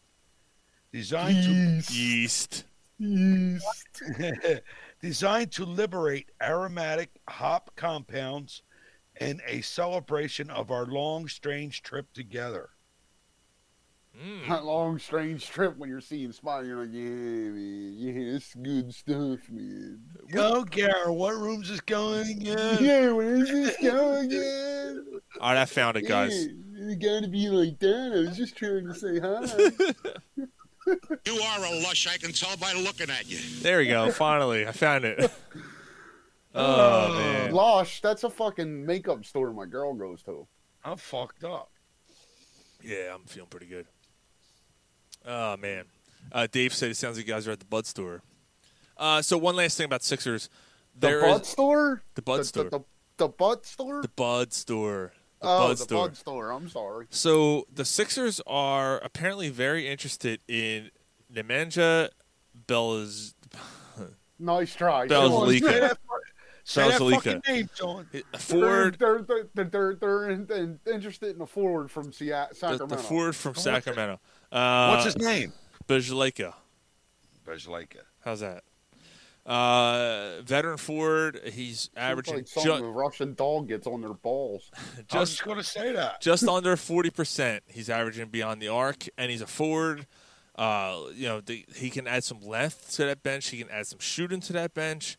You know, we t- we talked about. I know length, adding some length. Giggity, giggity, giggity. Fuck you, I'm trying to help you, motherfucker. That's what that's what the Sixers should be t- saying to Sacramento. We'll give you a Ah. second round pick for. He's been out of your rotation for a month. We'll Yeah. ta- we'll take him. We'll take him off your hands, dude. He could be the new like our new version of Ilyasova. Remember how good Ilyasova was? He could be that that type of player. And they could And the use six- another big guy down in, in in the front court, dude. That'd be a Yes. great move for them. Yeah, that, I, I completely agree, Sean. I think the Sixers. It's not going to take much to get them. Um, it seems like a perfect fit. Um, match made in heaven. Uh, and the Sixers definitely need something. They need another bench piece. Um, so I, you know, I think they. That uh, Morey's an aggressive guy. He sees it. He, um, he's a smart guy. So I, I, I don't see this not happening. Like, I don't see a splash move with the Sixers. No, but like they don't need a splash. Like, No. I know we talked about JJ Redick last week.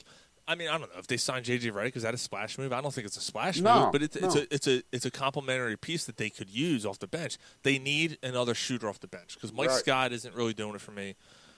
Thybulle obviously can give you. Right, he's not a shooter. Yeah, he's not a shooter. He's a defensive guy. So you got you got Howard and Maxey, Milton, really. Maxey, Mil, Milton. You know, But Milton's your best scorer off the bench right now. But uh, the dude, I'd rather Milton be a slasher than a shooter. yeah. But the, um, Lou Williams and fucking Lou Williams is another guy. Lou, Williams, uh, both from the Clippers. Uh, yeah, um, um, uh, Beverley, Patrick Beverley. Yeah, yeah. Did They're they're both uh, they're both available now. You're the price tag for either one of them is going to be a little higher, but I Wasn't mean, Williams here before? Yeah, Yeah, we drafted, drafted him. him. He was in our G League for two years, I think. yeah, and he won. He's won six player of the year four times. Something like that. Yeah.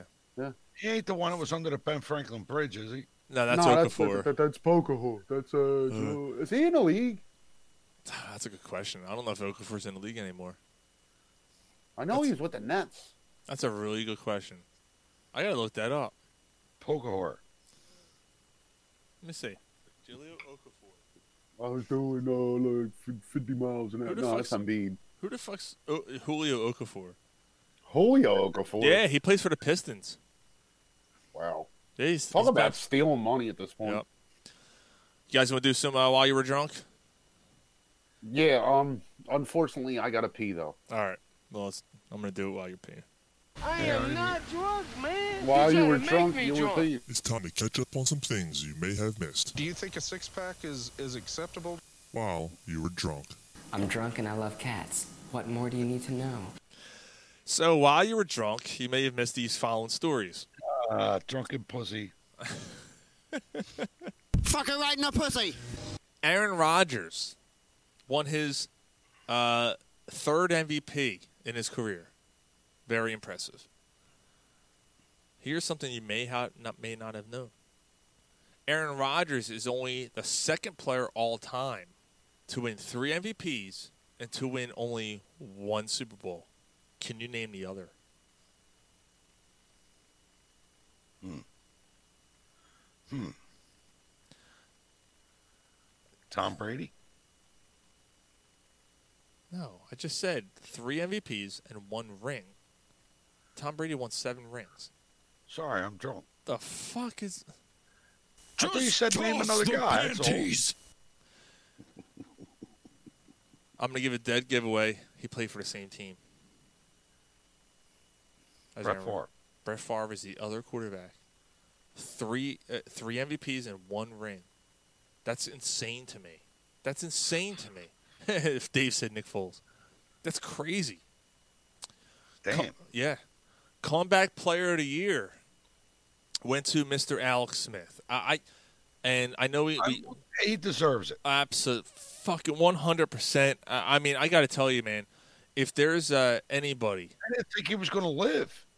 Yeah, if there's if there's anybody who deserves comeback player of the year, even if he played one snap this year, Absolutely. it's Alex Smith. Alex Smith had 17 surgeries on his leg. He almost uh, was almost amputated, and he almost died from the Yeah, from the injury that he suffered three years ago. And he comes back and plays and plays like he played like half the year.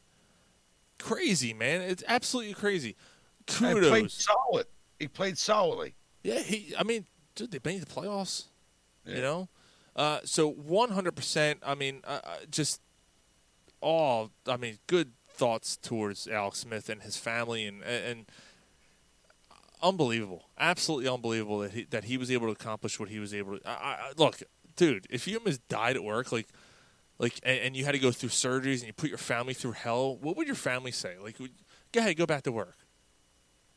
Like, if you're like, you know, and, and you know that it can happen, you know, like, Uh, like it could happen again. Like, say, say you were a guy who was working on a ladder, like a dangerous job. You're like you're working on a ladder all the time, right? Like, and you fell off the ladder and you were like, you know, you were in a coma for fucking two months and you almost died, and then you get and you come out of it and your wife's like, ah, you know, go back to work. My old lady would say the bills are backed up. You ready to go back to work? What what injury is this? I'm sorry. Talking about Alex Smith Alex winning uh, Smith. comeback player of the year. Oh yeah. I mean, I, I I can't think of anybody else. Let's see. You know what, Gary? I'm gonna, I'm ask Ryan. Uh, Aaron Rodgers won MVP. Not to backtrack for the listeners, but Aaron Rodgers won MVP. He's only one of two players to ever win three MVP awards and only one ring. Who was the other one? Gary. Three MVPs. Gary Uh, goes. Brett, Brett, Brett Favre. Nailed it. Gary goes. Tom Brady. Come on, bro. I'm hammered. Um, speaking of hammered, uh, Leon Spinks. They hammered up that fucking coffin, didn't they?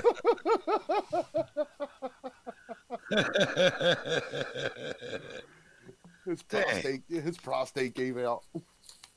yeah, he didn't shit. It just leaked out. it just fuck it. his prostate just said fuck it.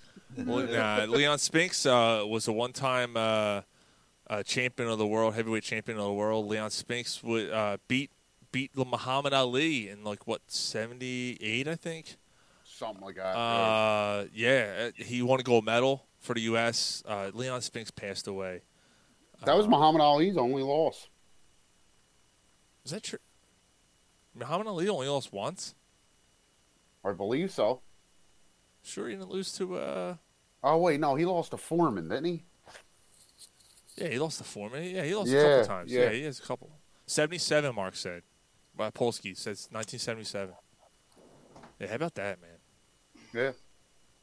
Wow. Yeah, Leon Spinks, boxing boxing legend. Uh, got dude. I tell you what, anyone who got in the fucking ring with Muhammad Ali, good, you know, good for you, man.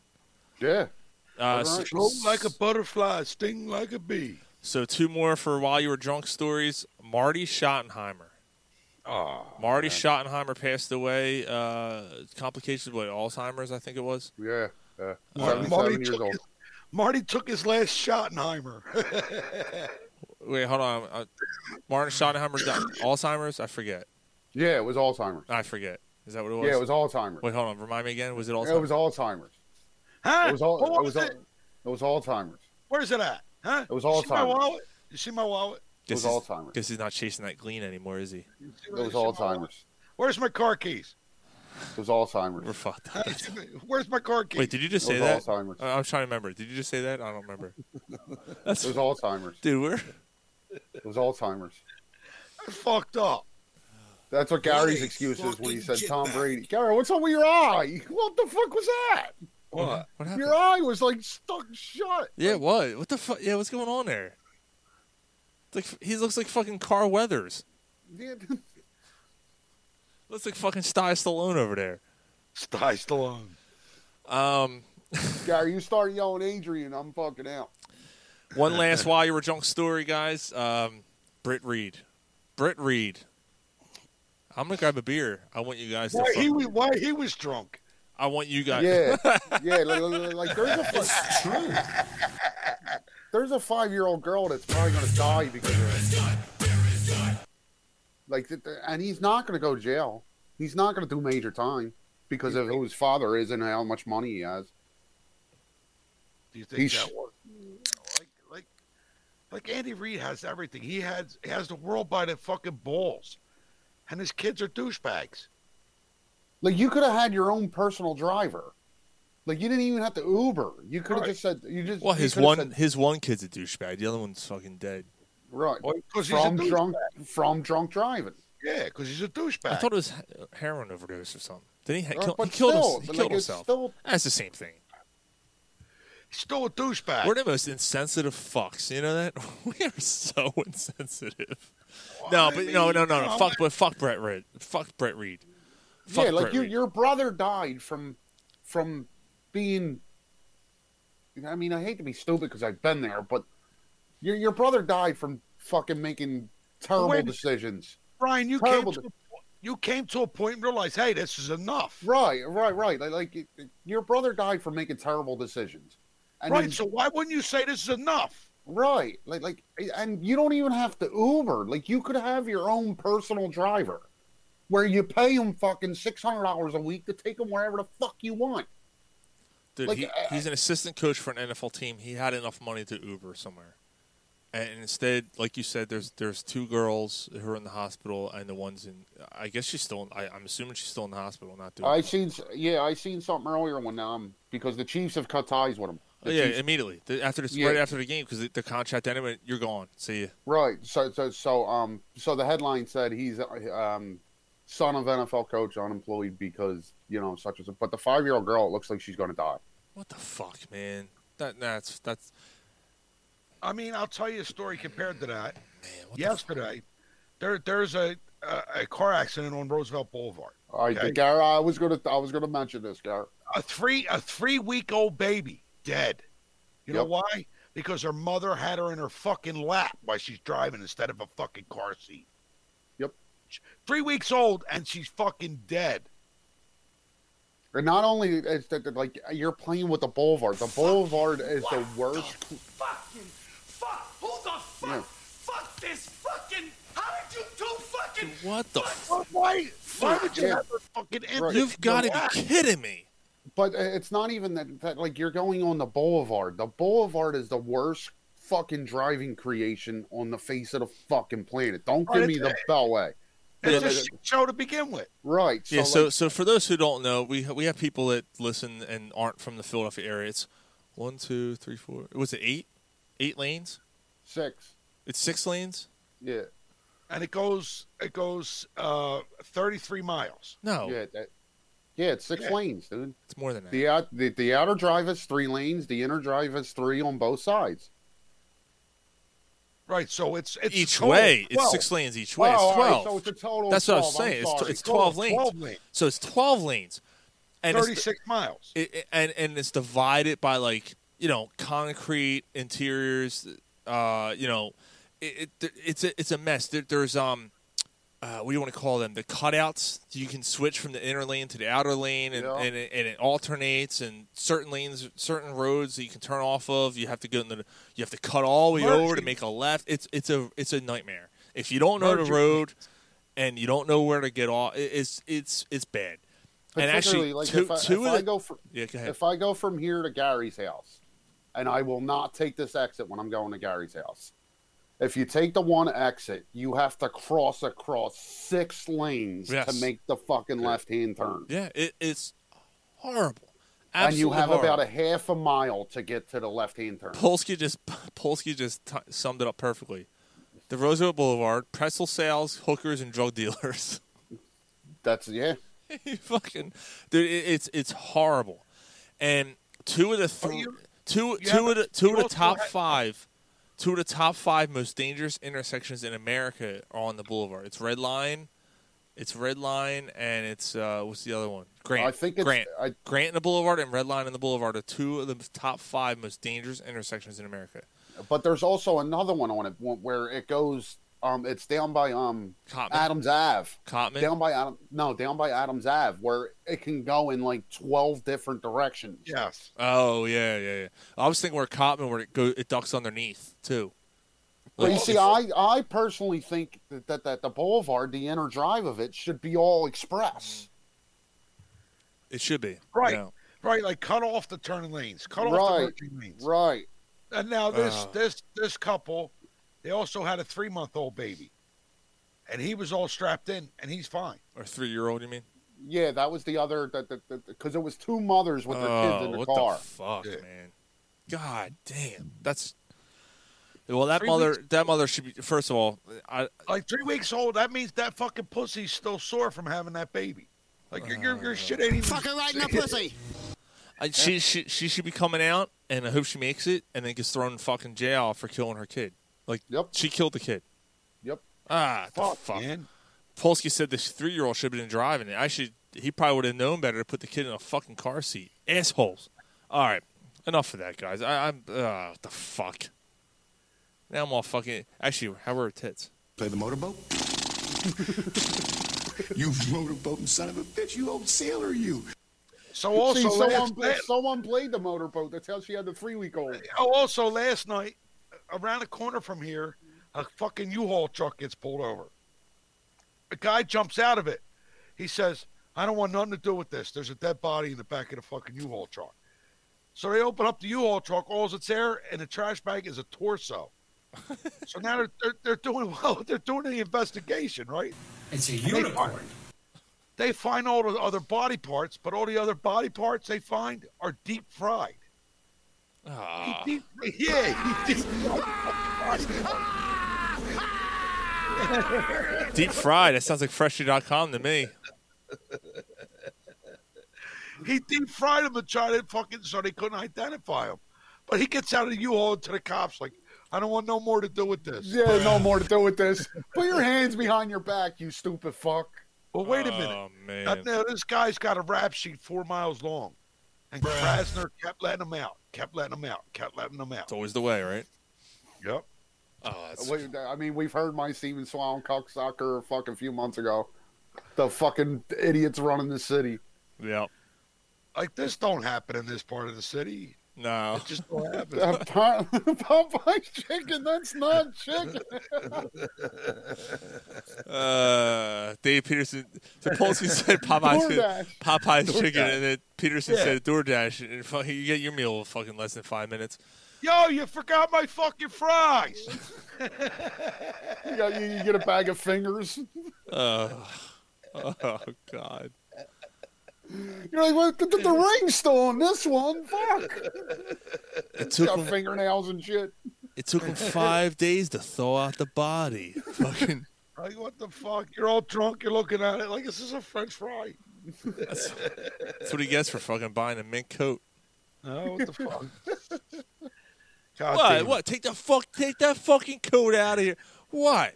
What I do? I don't want these fucking fur coats. The fuck am I gonna do with fur coats? It's the coats? middle of this. It's the middle of the summer. What am I gonna do with fucking fur coats? You know what? Oh, I'm gonna take them back. don't- No, Take no, 'em back, no, man. no, don't take them back. You bought a fucking pink Cadillac. What the fuck's the matter with you? It's in my mother's name. Didn't I tell you low profile? Didn't I tell you fucking low profile? Get the fuck, get the fuck out of here. It's in. It's in my mother's name. It's in my mother's name. Ah, I'm sorry. You getting wise with me? You getting wise with me? They And found just- Johnny Carbone frozen solid. Took him three days. To... s- it took him three days to thaw him out. His fucking, his Jew froze off frozen and shit. I thought you said take it to make the coffee to go. Make the coffee to go.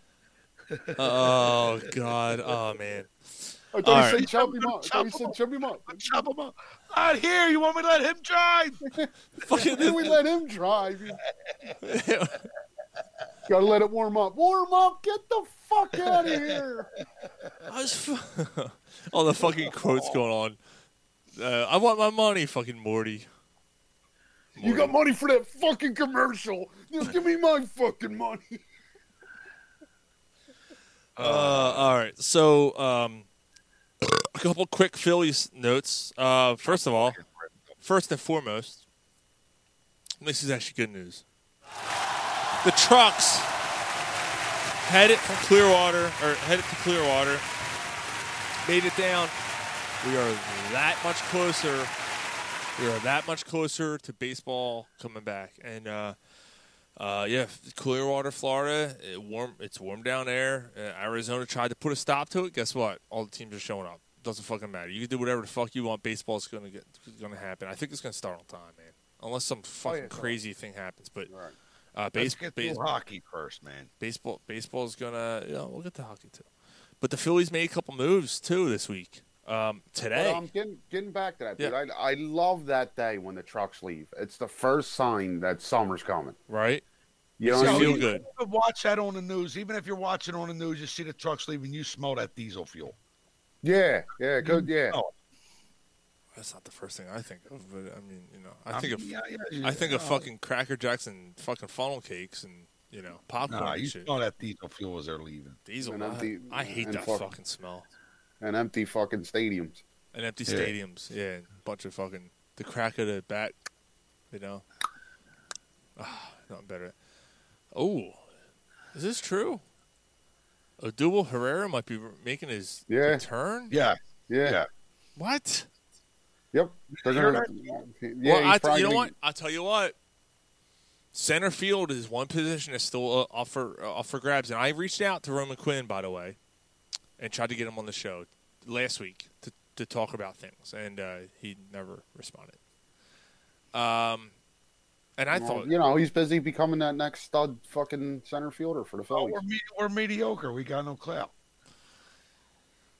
Yeah, well, it's, hey, man, we Brian Propp on the show, man. Brian Propp's a whole, you know, you know what I mean.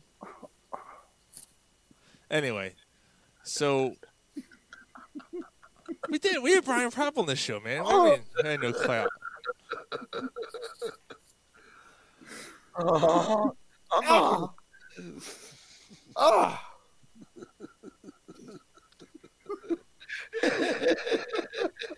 You guys need to show respect, man. He's like third all time in Flyers oh. scoring. Well, I guess he ain't come back on the show. He doesn't even remember who we are. you don't remember who he is. That's fucking Brian Slop.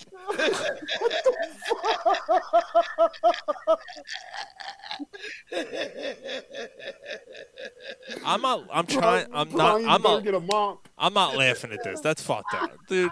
What the fuck? He's a nice dude, man. Brian's. I'm gonna get him. I'm, I'm gonna get him on next week. I'm gonna get him on next week. Oh, you guys sound like a nice group of guys. Let me come on. Hey, we never had you on before, Brian. Oh, cool. What the fuck? Brian Slop. I'm trying to help you, motherfucker. Damn. All right. Anyway,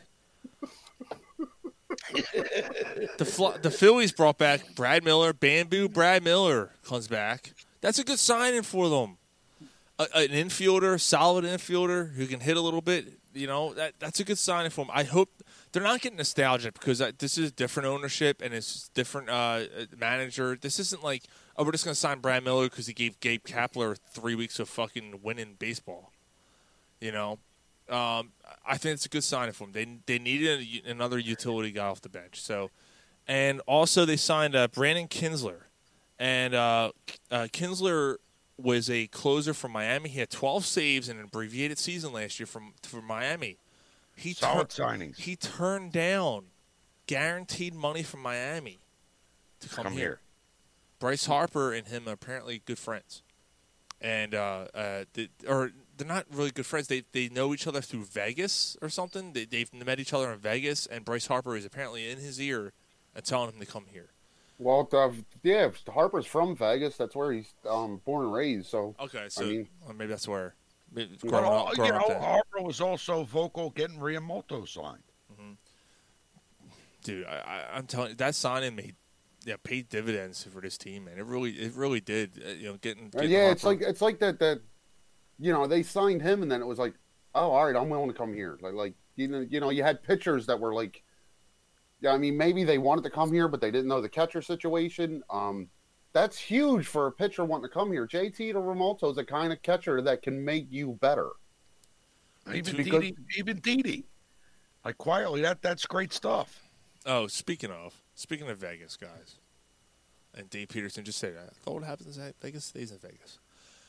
Two, by the way, two sites just opened deposits up for the Raiders Eagles Vegas trip. Man, would I would I absolutely love to fucking do that? I just I can't swing it. I would love to do it. I got to see exactly how much it is because Uh, you're going to also need you need a thousand dollars in spending money. So it's, um, it's going to be over a grand, over a grand to go. But I'm, dude, Yeah. I'm, I'm fucking, I'm in. I've been eyeing this trip off for three fucking years to go back. yeah, um, to go back I to think Vegas. I, I'm doing it. I think I can make it work. I mean, um, it's yeah, gotta make it happen, man. All right. Anyway, besides that, uh, so good moves for the Phillies, and and to go with Archie Bradley. I tell you what, Kintzler and Archie, dude. All of a sudden, that back end of the bullpen looks solid. Yeah, um, you know, I, that, that's the pessimist in me. I got to see it before I believe it. Um, there's been quite a few years where you're like, all right, yeah, this is they're going to be better. This is the year. This is the year. Um, I do like the moves they made. Um, they didn't make no splashes except for um JT. But it's Um, solid moves. And it moved we didn't think they it's, were gonna make. it's solid. It's solid pitching moves. They addressed. They're trying to address every need that they have. Um, again, it's another topic, but the problem with that when you do it through um free agency in baseball, it doesn't seem like it really ever works. Um, But are, but- are they different than what they were last year? they are. I I believe they are, but I still believe that they're at best the third te- best team in the division. Well, you said fourth last week. I said they'd be lucky to finish third. Yeah, did you hear? Did you, so the projections came out? They're picking the Yeah. Braves to finish last. I'm like, Yeah. with Acuña and those guys, like what? I, I don't, Yeah. I don't see that. But look, I'm gonna say this. Since we've been doing the show, I think there's only been one time I said the Phillies had a shot to make the playoffs, and that was last year with a new manager, um, with Bryce Harper second year and abbreviated season. I thought they could skim by and maybe, maybe sneak in as that second playoff, the second wild card team. I wasn't far off. They, I mean, technically speaking, they they got eliminated what like a couple days before the end of the season. But yeah, still, I yeah, mean, they you lost. know. They, they lost the series in I think it was Miami. and you know, I, I, their chances were slim anyway. But still, I mean, that was the only time since we've been doing this show that I thought they had a chance to make the playoffs. Um, I'm I'm pretty confident in saying that. I don't, I don't think I've ever picked them to to do much better than that. Um, man, you're probably not wrong. I mean, third place is probably their peak. You know, I we'll- you know, Especially the Mets are about to fucking trade for Chris uh, Bryant. and the Mets have improved. Yeah, and, and they- the, the, I tell you, I tell you what though, the Mets are giving up a lot of their farm. They are. So, so maybe they can go for it this year, maybe next year, and then the Mets are gonna be hurting. I, I'm, I'm Uh-huh. you know, some of these contracts. I mean, they're lucky they didn't sign Trevor Bauer because I think getting Bauer was gonna really hurt them big time. But Mhm. some of the moves they they made, the, the Mets have made some decent moves. They they solidified that infield a little bit. Um, pitching has always been a great thing for the Mets. They, they you know, Mhm. somehow they just you They know what they're doing with pitching, man. yeah, they still got the kid from Toronto on that team. They re-signed, uh, they re-signed Yep. him, so um, you know, so they'll be all right. But all right, I think it's time for through the beers. Gary, you ready? All right. All right. We haven't done this in a while. It's I think this is the first time of the year, if I'm not Might be. mistaken. Yeah. Back in 1941, the Japanese bombed Pearl Harbor and said, thank you. In 1985, Michael Jackson was black. And at some point in history, everyone's mother once took a cream pie. This is Corner Pub Sports, taking you through moments in history with Through the Beers. Take it away, Gary. In 1949, Joe DiMaggio becomes the first $100,000 a year baseball player for the Yankees. Wow, that was 49. Jesus. Wow. Well, you got to remember, bro, fucking pack of cigarettes then was 30 cents. Not even. But yeah, yeah, I'm just saying. I, 1973, first time the Rangers shut out the Islanders, six to nothing. in, 19, in 1976, Toronto's Darryl Sittler sets NHL record with 10 points in Maple Leafs' 11 to 4 win over Boston. Jesus. Six, six goals and four assists. Oh my God. Who was that, guy? What was it? Sutter. Sutter. Sutter, yeah. Darryl Sutter. Wow. In 1988, Michael Jordan is the MVP of the 38th NBA All-Star Game, Lit- and and East beats the West 138 to 133. Remember that, dude? That's when the All Star games were so much fun. Yeah. In 1988, the 40th NHL All-Star Game, Wayne Gretzky of the Kings is the MVP. Also becomes the MVP in 1983 when he played for who? Edmonton Oilers. Edmonton. Yeah.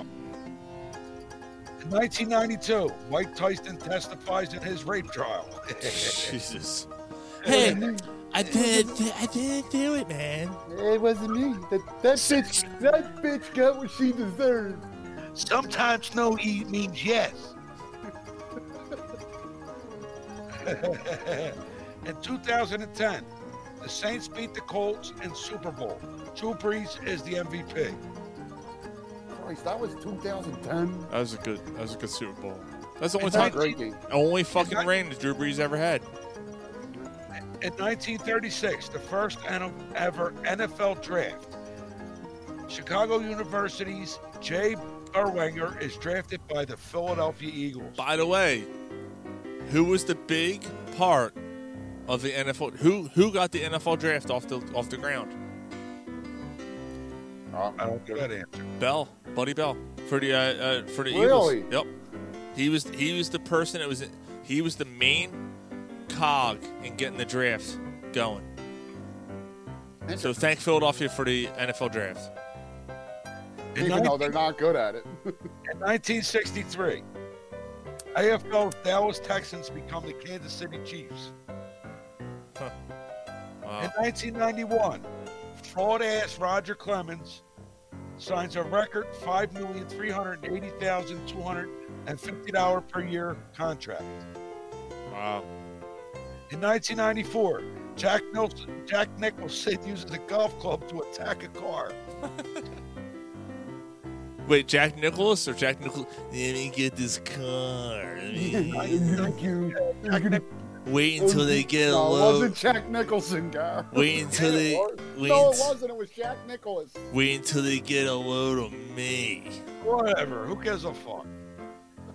1943.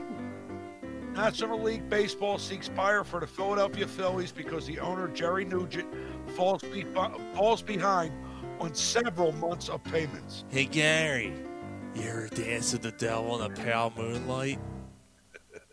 Yes, that of all my foe, you know, it's a favorite of mine. 1951. The St. Louis Browns signed pitcher What? Satchel Paige. Satchel. Who was Satchel. Who was then 45 years old. In Damn. 1971, Satchel Paige becomes the first Negro League player elected to Baseball Hall of Fame. Wow, how about that? How In about that? 2006, Al Michael joins NBC's Sunday Sunday Night Football broadcast with John Madden. 2006? 2006. I don't. I don't remember John Madden still doing it in 2006. Yeah, yeah, yeah. He, I know he. I know he did the first few years of Sunday Night Football. 1992, Mike Tyson is convicted of raping Desiree Washington in Indiana. That's it. She's That's another it.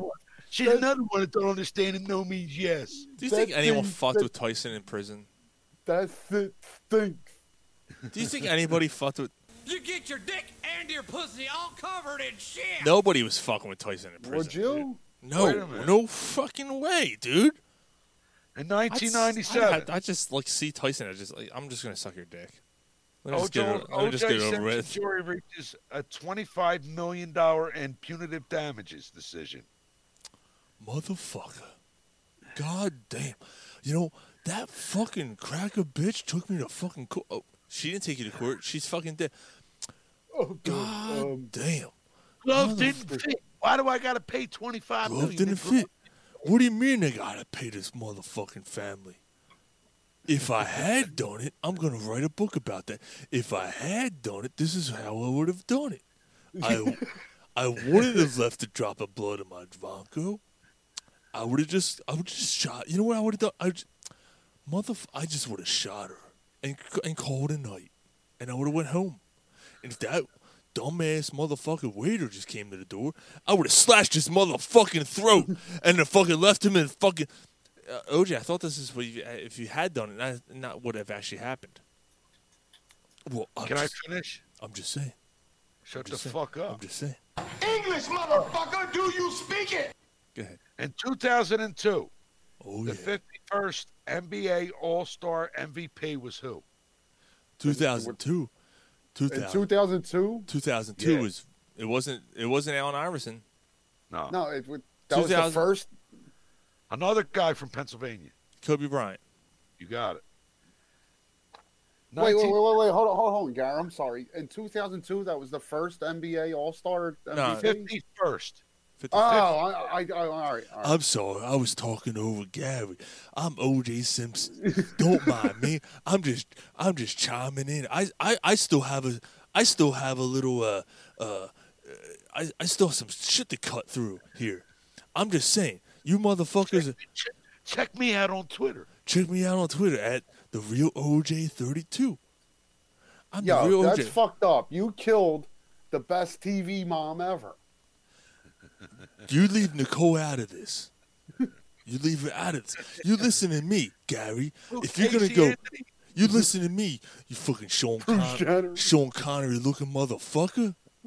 I'll cut you if you bring up my name during this segment again. Don't you ever fucking bring my name up again. Two more facts. Oh, you give me facts. I'll give you a fact. You, a s- I'll give you a scenario. My fucking ass is innocent. Don't you scenario me, guy. Don't you know who I am? I'm fucking motherfucking OJ Simpson. I ran for 2,000 motherfucking yards playing for the Buffalo Bills. I, I rolled down the steps in the stadium in a wheelchair doing the Naked Gun movies. Yo, remember when he got stuck under the bus? Then I went to fucking, I went to a Detroit. I ended like, up in mother- Nuremberg in Detroit. I I'm ended up in motherfucking to Detroit. I'm fucking OJ. I was head and shoulders above the rest. Don't you fucking dare fucking bring this up to me. I was in fucking Detroit making calls for the American I people. forgot. I forgot about Head and Shoulders. Nicole Simpson just needed to be aired out. In I forgot. 1973, the Philadelphia He's still trying to finish this. 1973. 1973, the Yeah. Philadelphia 76ers lose their 20th straight game. Stupid ass motherfuckers. 1984, Wayne Gretzky has 11 shorthanded goals with the NHL record. He That- scored 11 short-handed goals. Jesus Christ. A great one, dude. Jesus Christ, he did that shit short-handed. I should have washed my right when I slashed her throat. 11 shorthanded goals. God damn. That's that's Imagine what he would have did full-handed. You know, you know, cherry. He was a cherry picker. She's lucky I didn't use my legs. You know how good my legs were. I'd ran all over. I ran all over that motherfucker. I all ran up on that ass. What else I got to do? I aired this pig out. all right, let's move on. Uh, I think OJ needs to be in the best of for this year. that was good. I love doing OJ. OJ is so easy to do too. He's so easy. Fucking OJ. Yeah, I was innocent as shit. I didn't do anything wrong. Yo, give me my motherfucking Heisman Trophy back. I'm gonna break in your fucking hotel room because I got no criminal record. What the fuck was he thinking, man? Uh, all right, Flyers. He's thinking I'm OJ. I don't give a fuck. You hand that motherfucking shit. Dude, I know that voice. I've heard it somewhere. like he fucking sees the mask over Yo, him. did you ever see the movie? Fucking David Schwimmer plays his lawyer. Yeah, it was actually Yeah. not a bad movie. Yeah. Robert Kard- Kardashian. Yeah, that was um, what was it like a five-part series? On Yeah, it was on It FX. actually really But think about it. So OJ OJ breaks in the fucking hotel room with a mask over his face. Yo, motherfucker, give my I mean, give my best friend AJ AC Cowlings' uh, uh, Heisman back. He's like, wait, wait, wait a minute. AC Cowlings didn't win a Heisman. You, fucking OJ Simpson, motherfucker, give that fucking OJ before I slash your throat. Wait, I know that voice from those Hertz commercials. He stole his shit back. I know that that voice, motherfucker. You don't know this voice, man. You give me that fucking Heisman. I'm gonna fucking tie you up, and I'm gonna run two thousand yards away before you can know who this is. Wait, two thousand yards? Didn't OJ run two thousand yards away? man, fuck you. Just give me that fucking. And you helped me load it into my white Bronco. Wait, OJ had a white Bronco. Something doesn't add up here. The poor fucking Wait. guy. The poor guy's tied to a gloves chair. in there. OJ had glo- what's going on here, Dude, he's like every bad fucking villain in Bond who gives away the plot. He's like, first I'm going to cut your balls off with this laser, and the second I'm going to run away, and I was trying to steal all that money. OJ, I know it's you. I can hear your voice. No, man, it ain't me. This ain't my fucking plan. I'm just telling you, if I was OJ, if I had done it, I would have written a book about it, and I would have told you how it would went down. What the fuck, man? All right. Yo, I remember it like yesterday, watching that fucking white Bronco on oh, I'll TV. never, I'll never forget. It was must-watch TV, man. I'll never forget, man. That was That's why he, w- but that's why he was acquitted because it turned into a fucking social, So- racial fucking. when that happened. Right, I was playing. I was, dude. I, I, dude. I hand to God. This is the true story. Hand to God. I was playing in championship game in baseball. Baseball field's literally across the street from my house. Championship game in baseball, little league baseball. We win the fucking title. We win it all. I look around. My father, my parents aren't around. I go in the house. They're watching a fucking OJ Bronco chase. I'm like, the fuck? Like I just won the No, fuck. Sean, for, be honest. For the first time in my life, I was a winner. The only time in my life I was a winner. Be And that honest. motherfucking yeah. What? Your dad is your coach. Had you in, in the locker room. No, that wasn't. No, my dad was not a coach. My dad never stepped outside. Never stepped outside. All right. Moving on. Don't cry, Sean. It's okay. No, it's just, dude, that shit hurts. It hurts. I- uh, it hurts. that shit, Jalen hurts. You know, you you guys fucking late. You had a good dad. Your dad's still fucking up. It hurts. It hurts right here. It hurts. Oh, it hurts right here. I can't find his legs. That's You are a lush, I can tell by All over the looking place. at I you. can't find his legs. Yo, look, dude, he's dropping tears in his beer. Stop laughing at him. I know how fucked up I am, man. I gotta take a piss. My my cry. Fuck it. One tear in a bucket. Two tears in a bucket.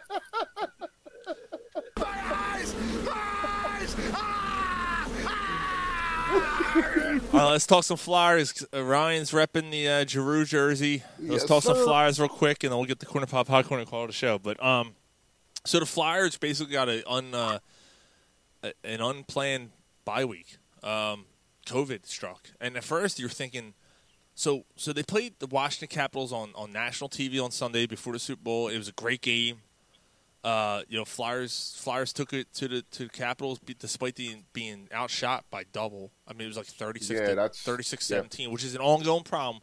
You know, we had Jordan Hall of, of uh, oh man, see, look at this, Dave Peterson. Never knew my dad. I feel your pain, Dave. I, I knew I liked you, brother. I knew I liked you. I knew I liked you. Um, one day when you have time, we'll uh, we'll go through our sob stories together. Sean's going to create a new podcast for people who didn't have dads. It's gonna be called Dadless Pop. Dadless. Corner pub dad problems. Corner pub, my dad never loved me. Corner pub. I had to throw the football by myself. You know how hard it is to throw a football and have to go get it and throw it back and then have to go get it and throw it back. You know, I I used to have to play in the backyard and throw the football to myself. Uh, You know, it happened. Anyway, all right. So The fuck, dude. that's how I had. I was always told I had soft hands. I, I knew how to toss it to myself and catch it and bring it in nicely. Yeah, anyway, so so anyway, what the fuck? Uh, What a fucking jitbag. all right, so That so so the Flyers had it on on, dude like these dude. The, the fucking like all these guys. Oh my god! What the fuck? Everybody on the chat for This sucks. What the fuck? anyway, uh, so the Flyers had an unplanned uh, postponement. Virtual hug, Sean. Un, un, unplanned uh, bye week. Nah, it's all good. Uh, dude, I can laugh about it, dude. I'm good. Just when I Football on a bungee. just you know when I it's like one of them, like you- know that thing you buy that helps you swing the bat, and it just comes back around. yeah, it swing. I had it tied around a tree. It would. So you were like Napoleon Dynamite playing that game by I was yourself. I was Uncle Rico. I was Uncle Rico, fucking with the camera, throwing the football. I could throw this football over the mountains. You don't remember when he hits him with the stake? Yeah. he's like, it's like, he's like, oh, what the fuck? Football on a bungee. That's the name of the show. Football on a bungee. Football on a bungee cord. Thanks, Dad. That's the name of the episode. That's the name of the episode. Uh, Oh my god! Here's the what thing. fuck, Dad? Here's the you thing. couldn't protect me from the coach. Everybody, everybody who listens to the show early, like there's a there's They a lot. don't get this. No, there's a lot more viewers. There's a lot more listeners. There, there are a few. I trust me. I know. Like, I get texts like, "You guys are fucked up at the end of the show." So the beginning of the show, like people, a lot. There are a lot of viewers early, and they kind of tune. It was just the, you know, I get it. Like that's the thing with everything. I, I get it. You can only tune in for so long, dude. We go three hours sometimes, but the end of the shows are where the fucking magic is. Uh, That's the that's the that's the fucking love of being at a corner bar.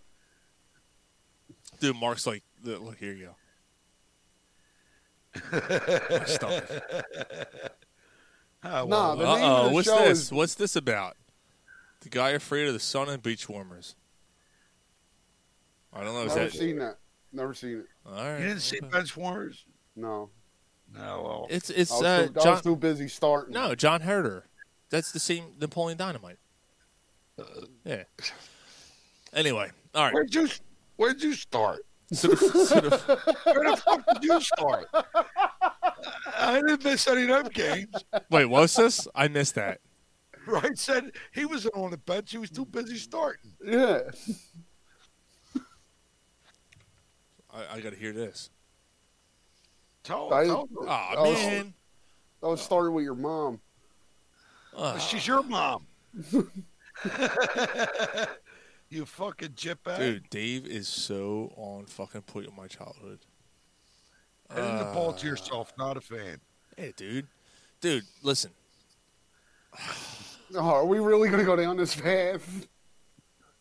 So my cousin and I were really close, right? But there was a time where he lived in Florida. So like, you know, and I, whatever. Like, I gotta be honest. When I was a kid, a lot of my friends were girls. Like, uh, I, I'm, I'm just saying, like a lot of my friends were girls. So like, no one, like, none of the girls like sports.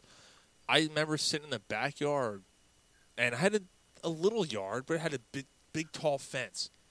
And I used to think I was Mike, like ah, Mike Schmidt stepping up to the plate. And I used to toss the ball to myself and hit it and just go and get it and just keep doing it. And that was that was it, dude. You know, like eight years old. That was my. I never played. I didn't play little league until I was eleven. So like that was what I did. I, I think I think Dave. Uh, I think Dave was in the same boat as I am. All right, enough of that. What the fuck, dude? I'm, I'm starting to get fucking. I'm starting to. Brian, you all right? It's a One really toe, sad story. One toke over the line, sweet Jesus. One toke over the line, sweet Jesus. Bunch of childs. Enough with your fucking reminiscing, Sean. Let's move on. Dave. Dave's bringing back. Dave and I had the same fucking childhood. How old's Dave? Fuck your sad childhood and Dave, how old? dad. How old are you? We should have been best friends when we were kids. He's like 30. He's a little younger than me, huh? All right. Anyway, so Flyers postponed unpromptu uh, bye week, um, which is good, but it started off because the Devils had 19 fucking 19 players on COVID list, 19 players, and so the Flyers week was uh, postponed. Well, it wasn't. The total week wasn't postponed, and then the uh, Rangers game was postponed because the Flyers had players on COVID, and now names keep getting added to the list, and this is not good. This is not Nope. good. Nope. Um, Giroux, it was Giroux and um, The one that started with, with was Myers. He didn't play Myers. last Sunday because he tested positive. so Which- Myers and that- Giroux. Braun was then at it. Oscar Lindblom, which is a worry. That's a worry. Yeah. He was just at it, and Uh, Uh, Voracek. Voracek, and someone else was just at it too today. Uh, Lindblom, uh, Voracek, someone else was just at it. I, I'm I'm blanking, but someone else decent was I, just. I at didn't. I didn't hear about it today. So Yeah, so it's uh, yeah, it's not it's But I not mean- good, man. You got six or seven players now. I mean, these these games might not be made up because what what they're doing in, in the NHL this year, it's by percentage. So I mean, you could you could still have a lower percentage and still make it into the playoffs. Mhm. I don't see these games getting made up. I don't see. Uh, Scott Laughton. Scott Laughton's the other player. yeah, Yep. Scott Who's Laughton. been a solid? He's been a solid fucking player for us. Steve, Steven Stamkos. I mean, it's not a flyer, but Steven Stamkos. Oh, was he won. really? Yep.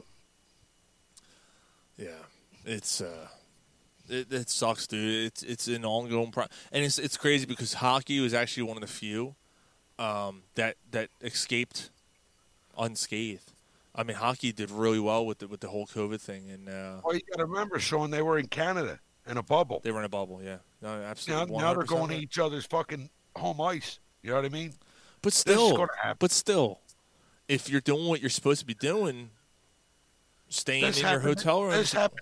It happened in baseball last season. Yeah, but but but there was reasons like like you like when it happened with the Phillies and the Marlins, the Marlins were out partying Yeah, in the right. previous city. So if all the players are doing what they're supposed to be doing and they're all being tested regularly, like how did it happen? Right. Like I Kyrie mean- Irving. Like Kyrie Irving was out fucking maskless at a fucking strip club. Like, and then all of a sudden he didn't play for two weeks. Well, gee, I fucking I wonder why. Well, I mean, wait a minute. There's also people that are doing everything they have to do and still get it. Eh. there is. There is, but then you you go, oh, how did I get it? Oh, because so and so was working in the restaurant industry. I'll tell you what, man. I, I check into my office once a fucking week, every week. And there's 25 people that check in there. I go in there, sure. I'm the only one with a fucking mask on. Polsky says the chicken wings, the strip club. Remember this chicken? that story was fucking great. Yeah, that was oh um, man, that was Lou Williams in the bubble last year. yeah, the chicken Yeah. wings. Yes, he went to a strip club because he liked their chicken wings. Yeah, that's why he went to the strip club. When you're, Yeah, Jan- you're Johnny going to the strip- Manziel, Johnny Manziel came as the, those are some good fucking wings. but if you're going to the strip club to eat the buffet, man, you got a problem. No, you should be Yeah. eating, eating something else there, right? Yeah. Yeah, you got a problem if you're enjoying the buffet at the strip Oh, club. man. Yeah, you got a fucking vagina and fucking titty and fucking Yeah. dripping all over the fucking wings. Yeah, like if there's if there's titty juice and fucking pussy juice and horny dudes, I'm not eating the buffet. Fucking right in the pussy. And you know what, dude? Um, Ooh, yeah. Flick that bean, yeah. strip clubs ain't what they used to be. These girls are on crap. They're they're going to strip to get their fucking drugs. Yeah, nowadays. before that they were on Quaaludes. So Well, year well no, well years ago they were doing it to pay for college. Now they No, just they wanna- weren't. No, they weren't. no, I'm they not- weren't. I'm not shit- sitting there talking. I'm um, dude. We talked about it two weeks ago on the on the Dave show. The girl stand six six nights to Dave at the strip club. What's your fucking story? I like you because he she fucking knew. Like, yeah, I got no fucking story for you. Yeah, show me your tits. I'll tell you my story. Oh man. All right. Fuck. Yeah, I didn't. I didn't know college universities accepted all one dollar bills. Yeah, you're you're you're you're a fucking pig. Your mom had a, made a mistake when she gave birth to you, and your dad don't give a shit about you. That's why you're fucking dancing on a pole. But any chick that's dancing on the It's pole, true. That, that that that dad failed. Like you have one as a father of a daughter, you have one job: keep your daughter off the pole. I'll fuck my daughter up. I'll drag her by her hair off the pole in front of everybody. What did your daughter? As I'm dragging her, as I'm dragging her, I'm punching her. What did I your da- told What did your daughter told- text you tonight? Huh? What did your daughter text you today? Oh, well, I was at work. She called me up. She's hysterical. I said, "Oh, you know, I'm giggling because she's laughing. I said, what's the matter? You remember, she's only nine years old. She says, guess what, Daddy? I said, what? She said, I farted and it really stinks. And she hung up. I think you're safe there. I don't think she's putting her asshole in someone's face when she's older. It All was the right. fir- probably the- that was probably the first one in her life that really stunk. Oh, oh dude. That must. Oh, it stinks. Yeah. All right, back to the Flyers. Ron Hextall. Ron Hextall is now the GM of the Pittsburgh Penguins. That becomes a problem for the Flyers. That's. I- I feel really bad about yeah, this. Yeah. I don't feel good about this at all. I saw that news and I'm like, look, look, you look at the Flyers and look at the, the uh, success they're having. Look, Carter Hart, uh, Travis Konecny, you know, uh, acquiring Braun, acquiring, um, you know, uh, Kevin Oscar Hay- Lindblom, Scott Laughton. Yeah, Laughton. Like- like- like- yeah. I mean, you look at somebody. Uh, the, I mean, he's uh, hurt right now. Mor- Morgan Frost, Ivan Provorov. ma- ma- These are the guys he drafted. making the Right. trade, right? Making right? Didn't he make the trade for? uh No, that was before him, wasn't it? Traded Mike Richards. But he, yeah, no, that was him. That was, Was when it? he first came in. So yeah. so Voracek. he traded he traded all the cancer out. He traded all the cancer so out. and he Couturier. Voracek, that's him. The only reason Ron Hextall's not still with the Flyers is because he didn't. He he was too patient. But building Oh, a wait a team. minute. When when when he was with the with the uh, what was that the Kings he was with? Yep. He they won a Stanley Cup under him. They won two. They're right. They won two. All right, two. Yeah, like I, I'm saying, the only reason he's not with the Flyers is because he was too patient. He was just taking too long to bring them up. They didn't That's want the to only- wait. That's the only reason he's he's not here. But building It's a team, true. That's what he building a team, that's what he does, and he's very good at it. It, I, I, I do not have a good feeling about this at all. Pittsburgh looked like a team that was getting lost. Look, look. Uh, uh, what's his face? Uh, Crosby. Crosby's getting older. Malkin's getting older. Those guys fade out. You know, they're they're So- they're hurting franchise. And now all of a sudden you get someone who knows how to draft because. Uh, you say what you want about Hextall. He he knows talent. He's done a great job with the Flyers. He now- builds winners. he, he look. We have a team now here in Philadelphia that we, we look forward to. That go, we have a chance. You have good Yeah. goaltending. You get hot in the playoffs. You have a fucking chance to win. He gave us a chance to win. It's not the flyer way that was been the way for the last forty fucking years. Yep. This team is different, and um, it's that's that's a scary thing. So I'm going to throw this out there though, with Ron Hextall being there, and the shape that the Penguins, the direction it looks like they're going right now. Don't be surprised he trades their pieces, man.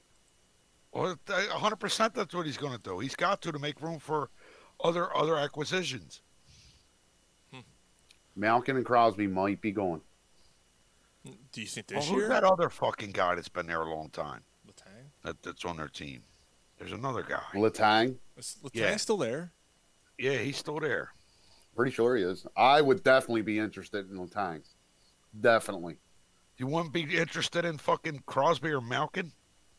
I think that's a pipe dream. There's no way they trade them in the division. No way. And what I- would you have to give up? You're, you're going to have to give up a, a serious young piece for them. I'm not doing that. If the Flyers were right on the cusp and ready to win, like I'd think about giving them Nolan Patrick for a fucking Malkin. Dude, Crosby's only thirty three though. Mm-hmm. He's dude. He's only 33. He's been playing for fucking 17 years. He's been in the league for like 17, 16 years. He's 33 years old. Jesus I mean, he came Christ! in the league at what, what was he? 18. He was 17. he was 17. He was 17. Holy fuck!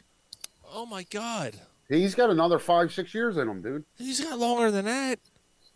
He's still I don't playing at a high There's level. lot- there's a lot of hockey on his wheel, on his legs, dude. Dude, yeah, he missed the I mean, two he's years. a, he's a guy that can play into his 40s, Ryan. He missed two years too. Yeah, because of the the migraine thing. He'll play at least until he's 38, at least. Man, Yeah, that's what I'm unless, saying. unless he has a major five, six years. All right, okay, that's true. Yeah, How old's Malkin? Math is not my strong subject. Your dad never showed you. No, no, he counted me. He, he, I only learned how to count by pumps. One, two, three. Oh, oh. You got it all over my shorts. That's all I knew. Um, Malkin is thirty. One, Mal- two, three, four. That asshole, I'm going to tour. Malkin's only thirty-four. Okay. Really? Damn. I, I don't think it happens this year, Rye. I, I don't think. He, No, no. I I just think that like if they go another year or two of being mediocre-ish, This fucking beer is good. That's all I know. Which one you got? What you drinking? I, the IPA. Uh, get you Yeah, a I'm French. Feeling, I'm feeling. Yeah, I'm feeling good. Yeah, I'm this is feeling good stuff, Yeah, too. I'm feeling good. I think we got to wrap up the show. I think we, I think we got to do corn pop popcorn. I think we did our shit tonight. Yeah, let's get out of here. Yeah. You're not leaving after the show though this time. All right. Fucking every time we fucking end the show, Gary's fucking screen goes blank and we hang out because you always hang out after the show for another fucking six hours. No, I Like, can't do that. No, I'm not Yeah, saying six can. hours. But Gary fucking bloop, gone. I'm like, oh, I guess Gary's left. like he doesn't even say later. We say, "All right, thanks, guys." Hey, for thanks listening," everybody. and And Gary gone. leaves. I'm like, oh, I guess we're not doing an after show thing, you know. All Sorry, right. man. So let's do corner pop popcorn and let's call it a show. So uh, thanks, Mark. Mark said cooler. Gary Houdini he said cooler show, guys. So uh, last week, who wait? Who's got popcorn this week? Me. Right. Didn't you have it last week though? I No, did. Mike- No, I did, but like I just Yeah, figured. You, you did because I, I remember we were talking about You one of my favorite all time movies. Dragon. Damn, dude, I didn't know. Okay, you didn't have to do it two weeks in a row, but that's cool. Yeah. All right, so It's not like 1970. It's, it's not like it's What else- hard. It's actually fun, dude. I, I love this, dude. I I, I actually Well, yeah, I don't know else. I'm No, I actually no, I actually enjoy the movie thing, like because like I think we've seen more movies than we know music, especially as we get can- newer. Can we do the segment? All right, I'll, I'll shut the fu- I'll shut the fuck up.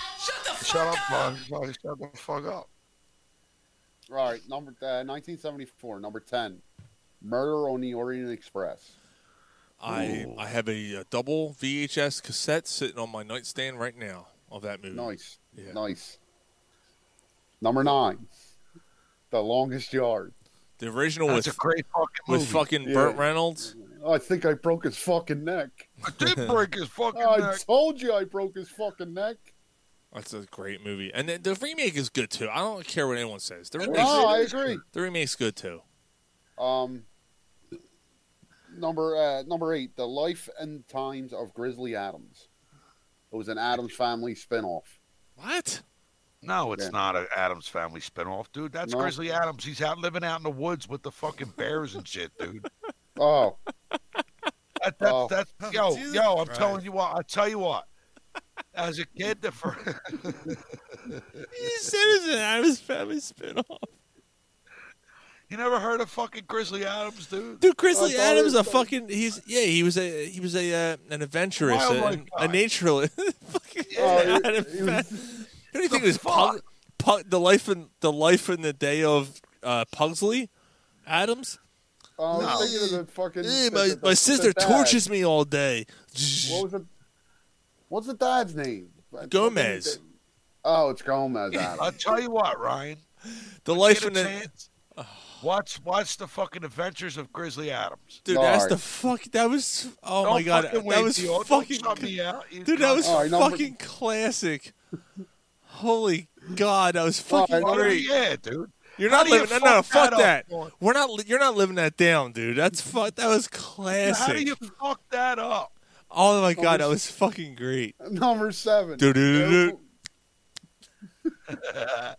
Airport- That's the bear Number trap s- going off.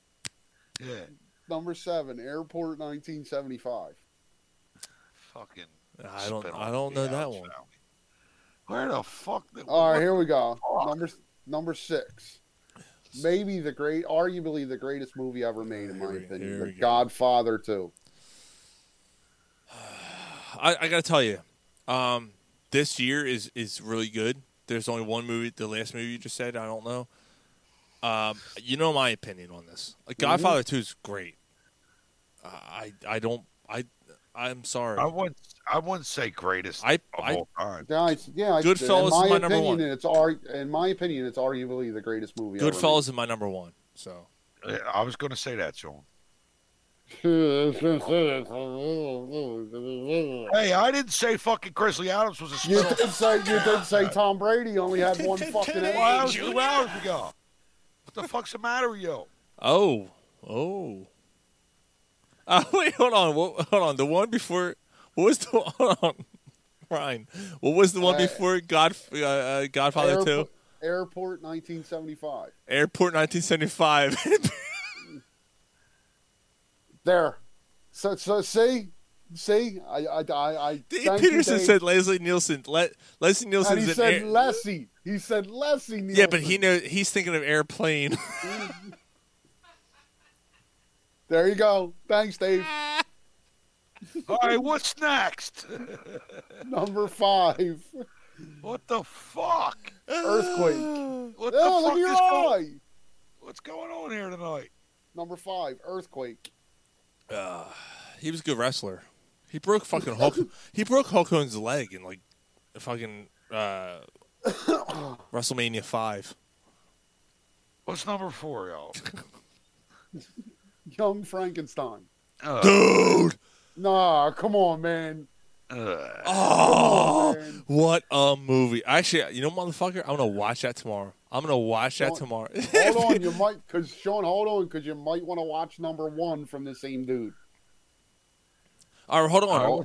Uh, uh, P- Dave Peterson said, "Same fucking thing with air, airport number 1976." Oh, he's not. He's not wrong. Um, dude, Young Frankenstein is a fucking great movie. Yes. Oh, That's old. That's What a fucking great old. movie, dude. Agreed. Gene Wilder, rest in peace. You're fucking. You're amazing. He's genius. Yeah. Oh, what a Um, number three, The Trial of Billy Jack. I don't know that. So only two out of the top ten you've named. I don't know. I don't know that. All right, movie. no, me neither. Number, Number two, two. Towering Inferno. Oh, that's a good one. I don't know that one either. I'm not familiar with that. Uh, I'll check it out. Uh, What uh, is so it? Gary knows that one. So two out of two, three out of top ten. Ooh, It's a, hiccups. ba- it's about a giant hotel building. It's on fire, and they're trying to get the people out. No, I'm out. I've seen it. I've seen Backdraft. I've seen Rescue Me. I'm good. I'm telling you, it's good. Nah, I've Number seen one. I've seen Nightmare on Elm Street. I'm good. Number one, number one, in 1974. It ain't no Poseidon adventure, but it's good. In 1974, number one, That fat Bla- pig. Blazing Browns is Saddles? trying to swim. Blazing Saddles. Blazing Saddles is number one. yes. Mel Brooks. Yes. Mel Brooks had Yes. two top five movies in Up 1970. yours. Oh, dude, Up yours. dude, what a movie, dude. How about Mel Brooks, man, breaking it out in 1974? Oh, that's great, dude. Oh, you know what? Tomorrow might be a fucking. Tomorrow's gonna be a No. Mel Brooks day in my house. Brian, what year was History of the World made? History of the world. Oh, uh, but that's not Mel Brooks, dude. Yes, No, it it's not. No, it's it's not. Yes, it is. That's No, it's no, not. it's not. yes, it is. No, it's not. Yes, it is. That's that's John it's Cleese. not. That's John Cleese and those the- guys. Yeah, man. that's the Mighty Python. That's not Mel Brooks. No, it's Mel Brooks. No, it's not. Yes, it is. No, it's not, Gar. Yes, it is. yeah. All I, number I- f- uh, number yes, six. it is. Mel Brooks, History of the World, Part One. did he really? Yeah. I apologize. I, I'm sorry, Gar. I, I, I sorry, Gary. I I thought he was, I thought that was in Monty Python only. Yeah, so do What year was it? 1981. Okay, so we're not there yet. So calm your tits. I'm sorry. Apologize, Gar. Fucking jump in your head. Number 15 was uh, the Texas Chainsaw Massacre. Wow. The original, The original, uh, which was so so 1974. That became the highest grossing um, horror movie of all time, and Mhm. low budget horror movie of all time. And then it Mm-hmm. was broken later in 1978, and we'll get to that. Um, there's really not much. Out. Uh, number 32, The Three Musketeers. Um, Shitty candy bar, shitty movie. all right, yeah, like, get the- the- tell this guy Dave to go fuck himself. Dude, he's- dude, look at that. He took that shit right off of IMDb. Release date, not June 12, 1981. Mel Brooks. I had no idea Mel Brooks directed Nah, History of the. World. I, I, um, that's completely like I'm baffled. I Dude, really ba- didn't. was think- it in History of the World? He goes, nah, never mind. I'm not going to say it. The Um, jig, yeah, the jig is up. It's good to be the king. Dude, when he said that, I fucking fell on the floor for 10 minutes laughing. When the black Hump death. Because the Hump death. you know why Hump he death. you know why he said it because the black guy got a boner. Uh huh. the fuck, man. The jig is up. Like who the, what the fuck? Now, it was a big fucking, a big fucking dick hard under his fucking loincloth. I was uh, I, I was like I paused the movie. I can't. I I fucking lost it. I lost for ten minutes. My stomach hurt so bad. I'm like, this motherfucker just got away with that. I had no idea. Dude, Oh, kudos, kudos to you guys. The more you know, the more you know. I just smoked a joint with all my friends, and that happened. I had I said, no "Oh, idea that Mel Brooks shit." did that movie. Go ahead, Mike. Nah, man, I, I I'm I'm kind of like I feel stupid. Um, man, oh, the but the servant waits while the master baits. Yes. the chick is up. Oh my god, that fucking movie! I had no idea. I thought that was I thought that was the Monty Python guys. Oh, piss boy. So did I, Gar. Oh, piss I'm boy. sure- Where is the piss boy? Piss boy, Piss boy. piss boy. Piss boy. Oh man. Uh, what a fucking guys. I'm watching that tomorrow. I'm What do you watching do- that tomorrow. What do you Yeah. do for a living? I carry line of piss. Yeah. Guys, what a fucking show. Um, we want to thank. you go that way, you go that way, and I will walk in a circle. We want to thank Mark Drumheller. Follow him what the fuck? X underscore Drumheller on Twitter. Uh, Mark of uh, Fox Sports, the Gambler Network. Uh, great insight, uh, and it was. It, wait, hold on. Peterson, Dave Peterson said, "Hold on."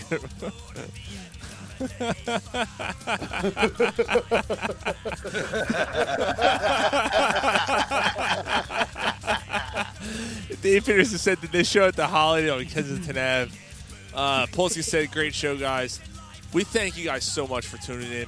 Uh, so this song's by Alestorm. It's called uh, it's called Drink, and um, we did that tonight. I, I still have some more beers to drink because this fucking week sucked, and we're not going to go into that. But yeah, drink up. We hope you we provided you guys with a couple hours of entertainment and uh, a couple hours to kind of give you give yourselves some uh, a little bit of a break and and uh, from from reality. And we're getting there, America, and around the world. We're getting there. We're getting there. We're Yes, getting sir. close. We're getting By close. the time we by the time we get to June or so, man, we're we're gonna be Yeah. starting to get back to this shit. They're man. talking Pennsylvania, Sean- man. April. They're talking Pennsylvania, April. Sean, Sean, it really looks like our concert in August is on, dude. I hope so, brother. I hope so.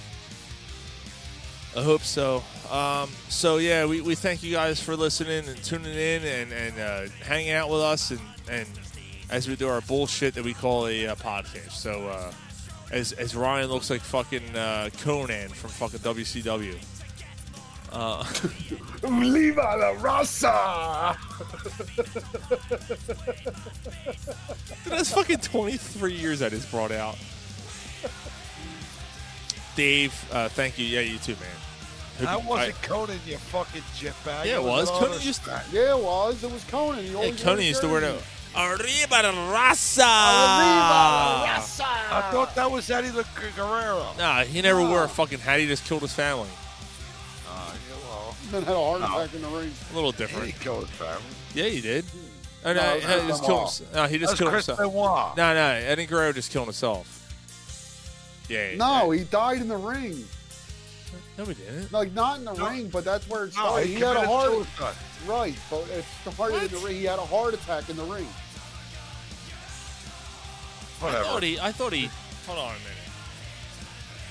He ate too many fucking burritos.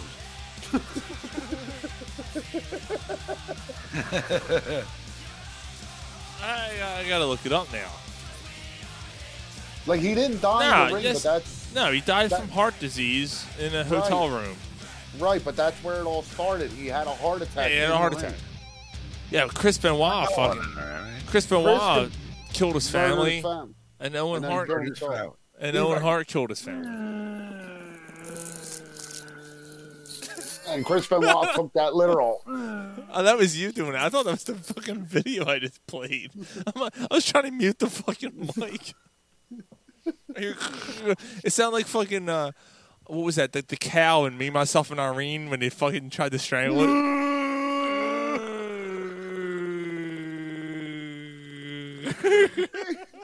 He just put eight bullets in a prize cow's head. he stuck his nose in the nostrils. He- Yo, they trying to move it. They trying to move it, and the cow's like.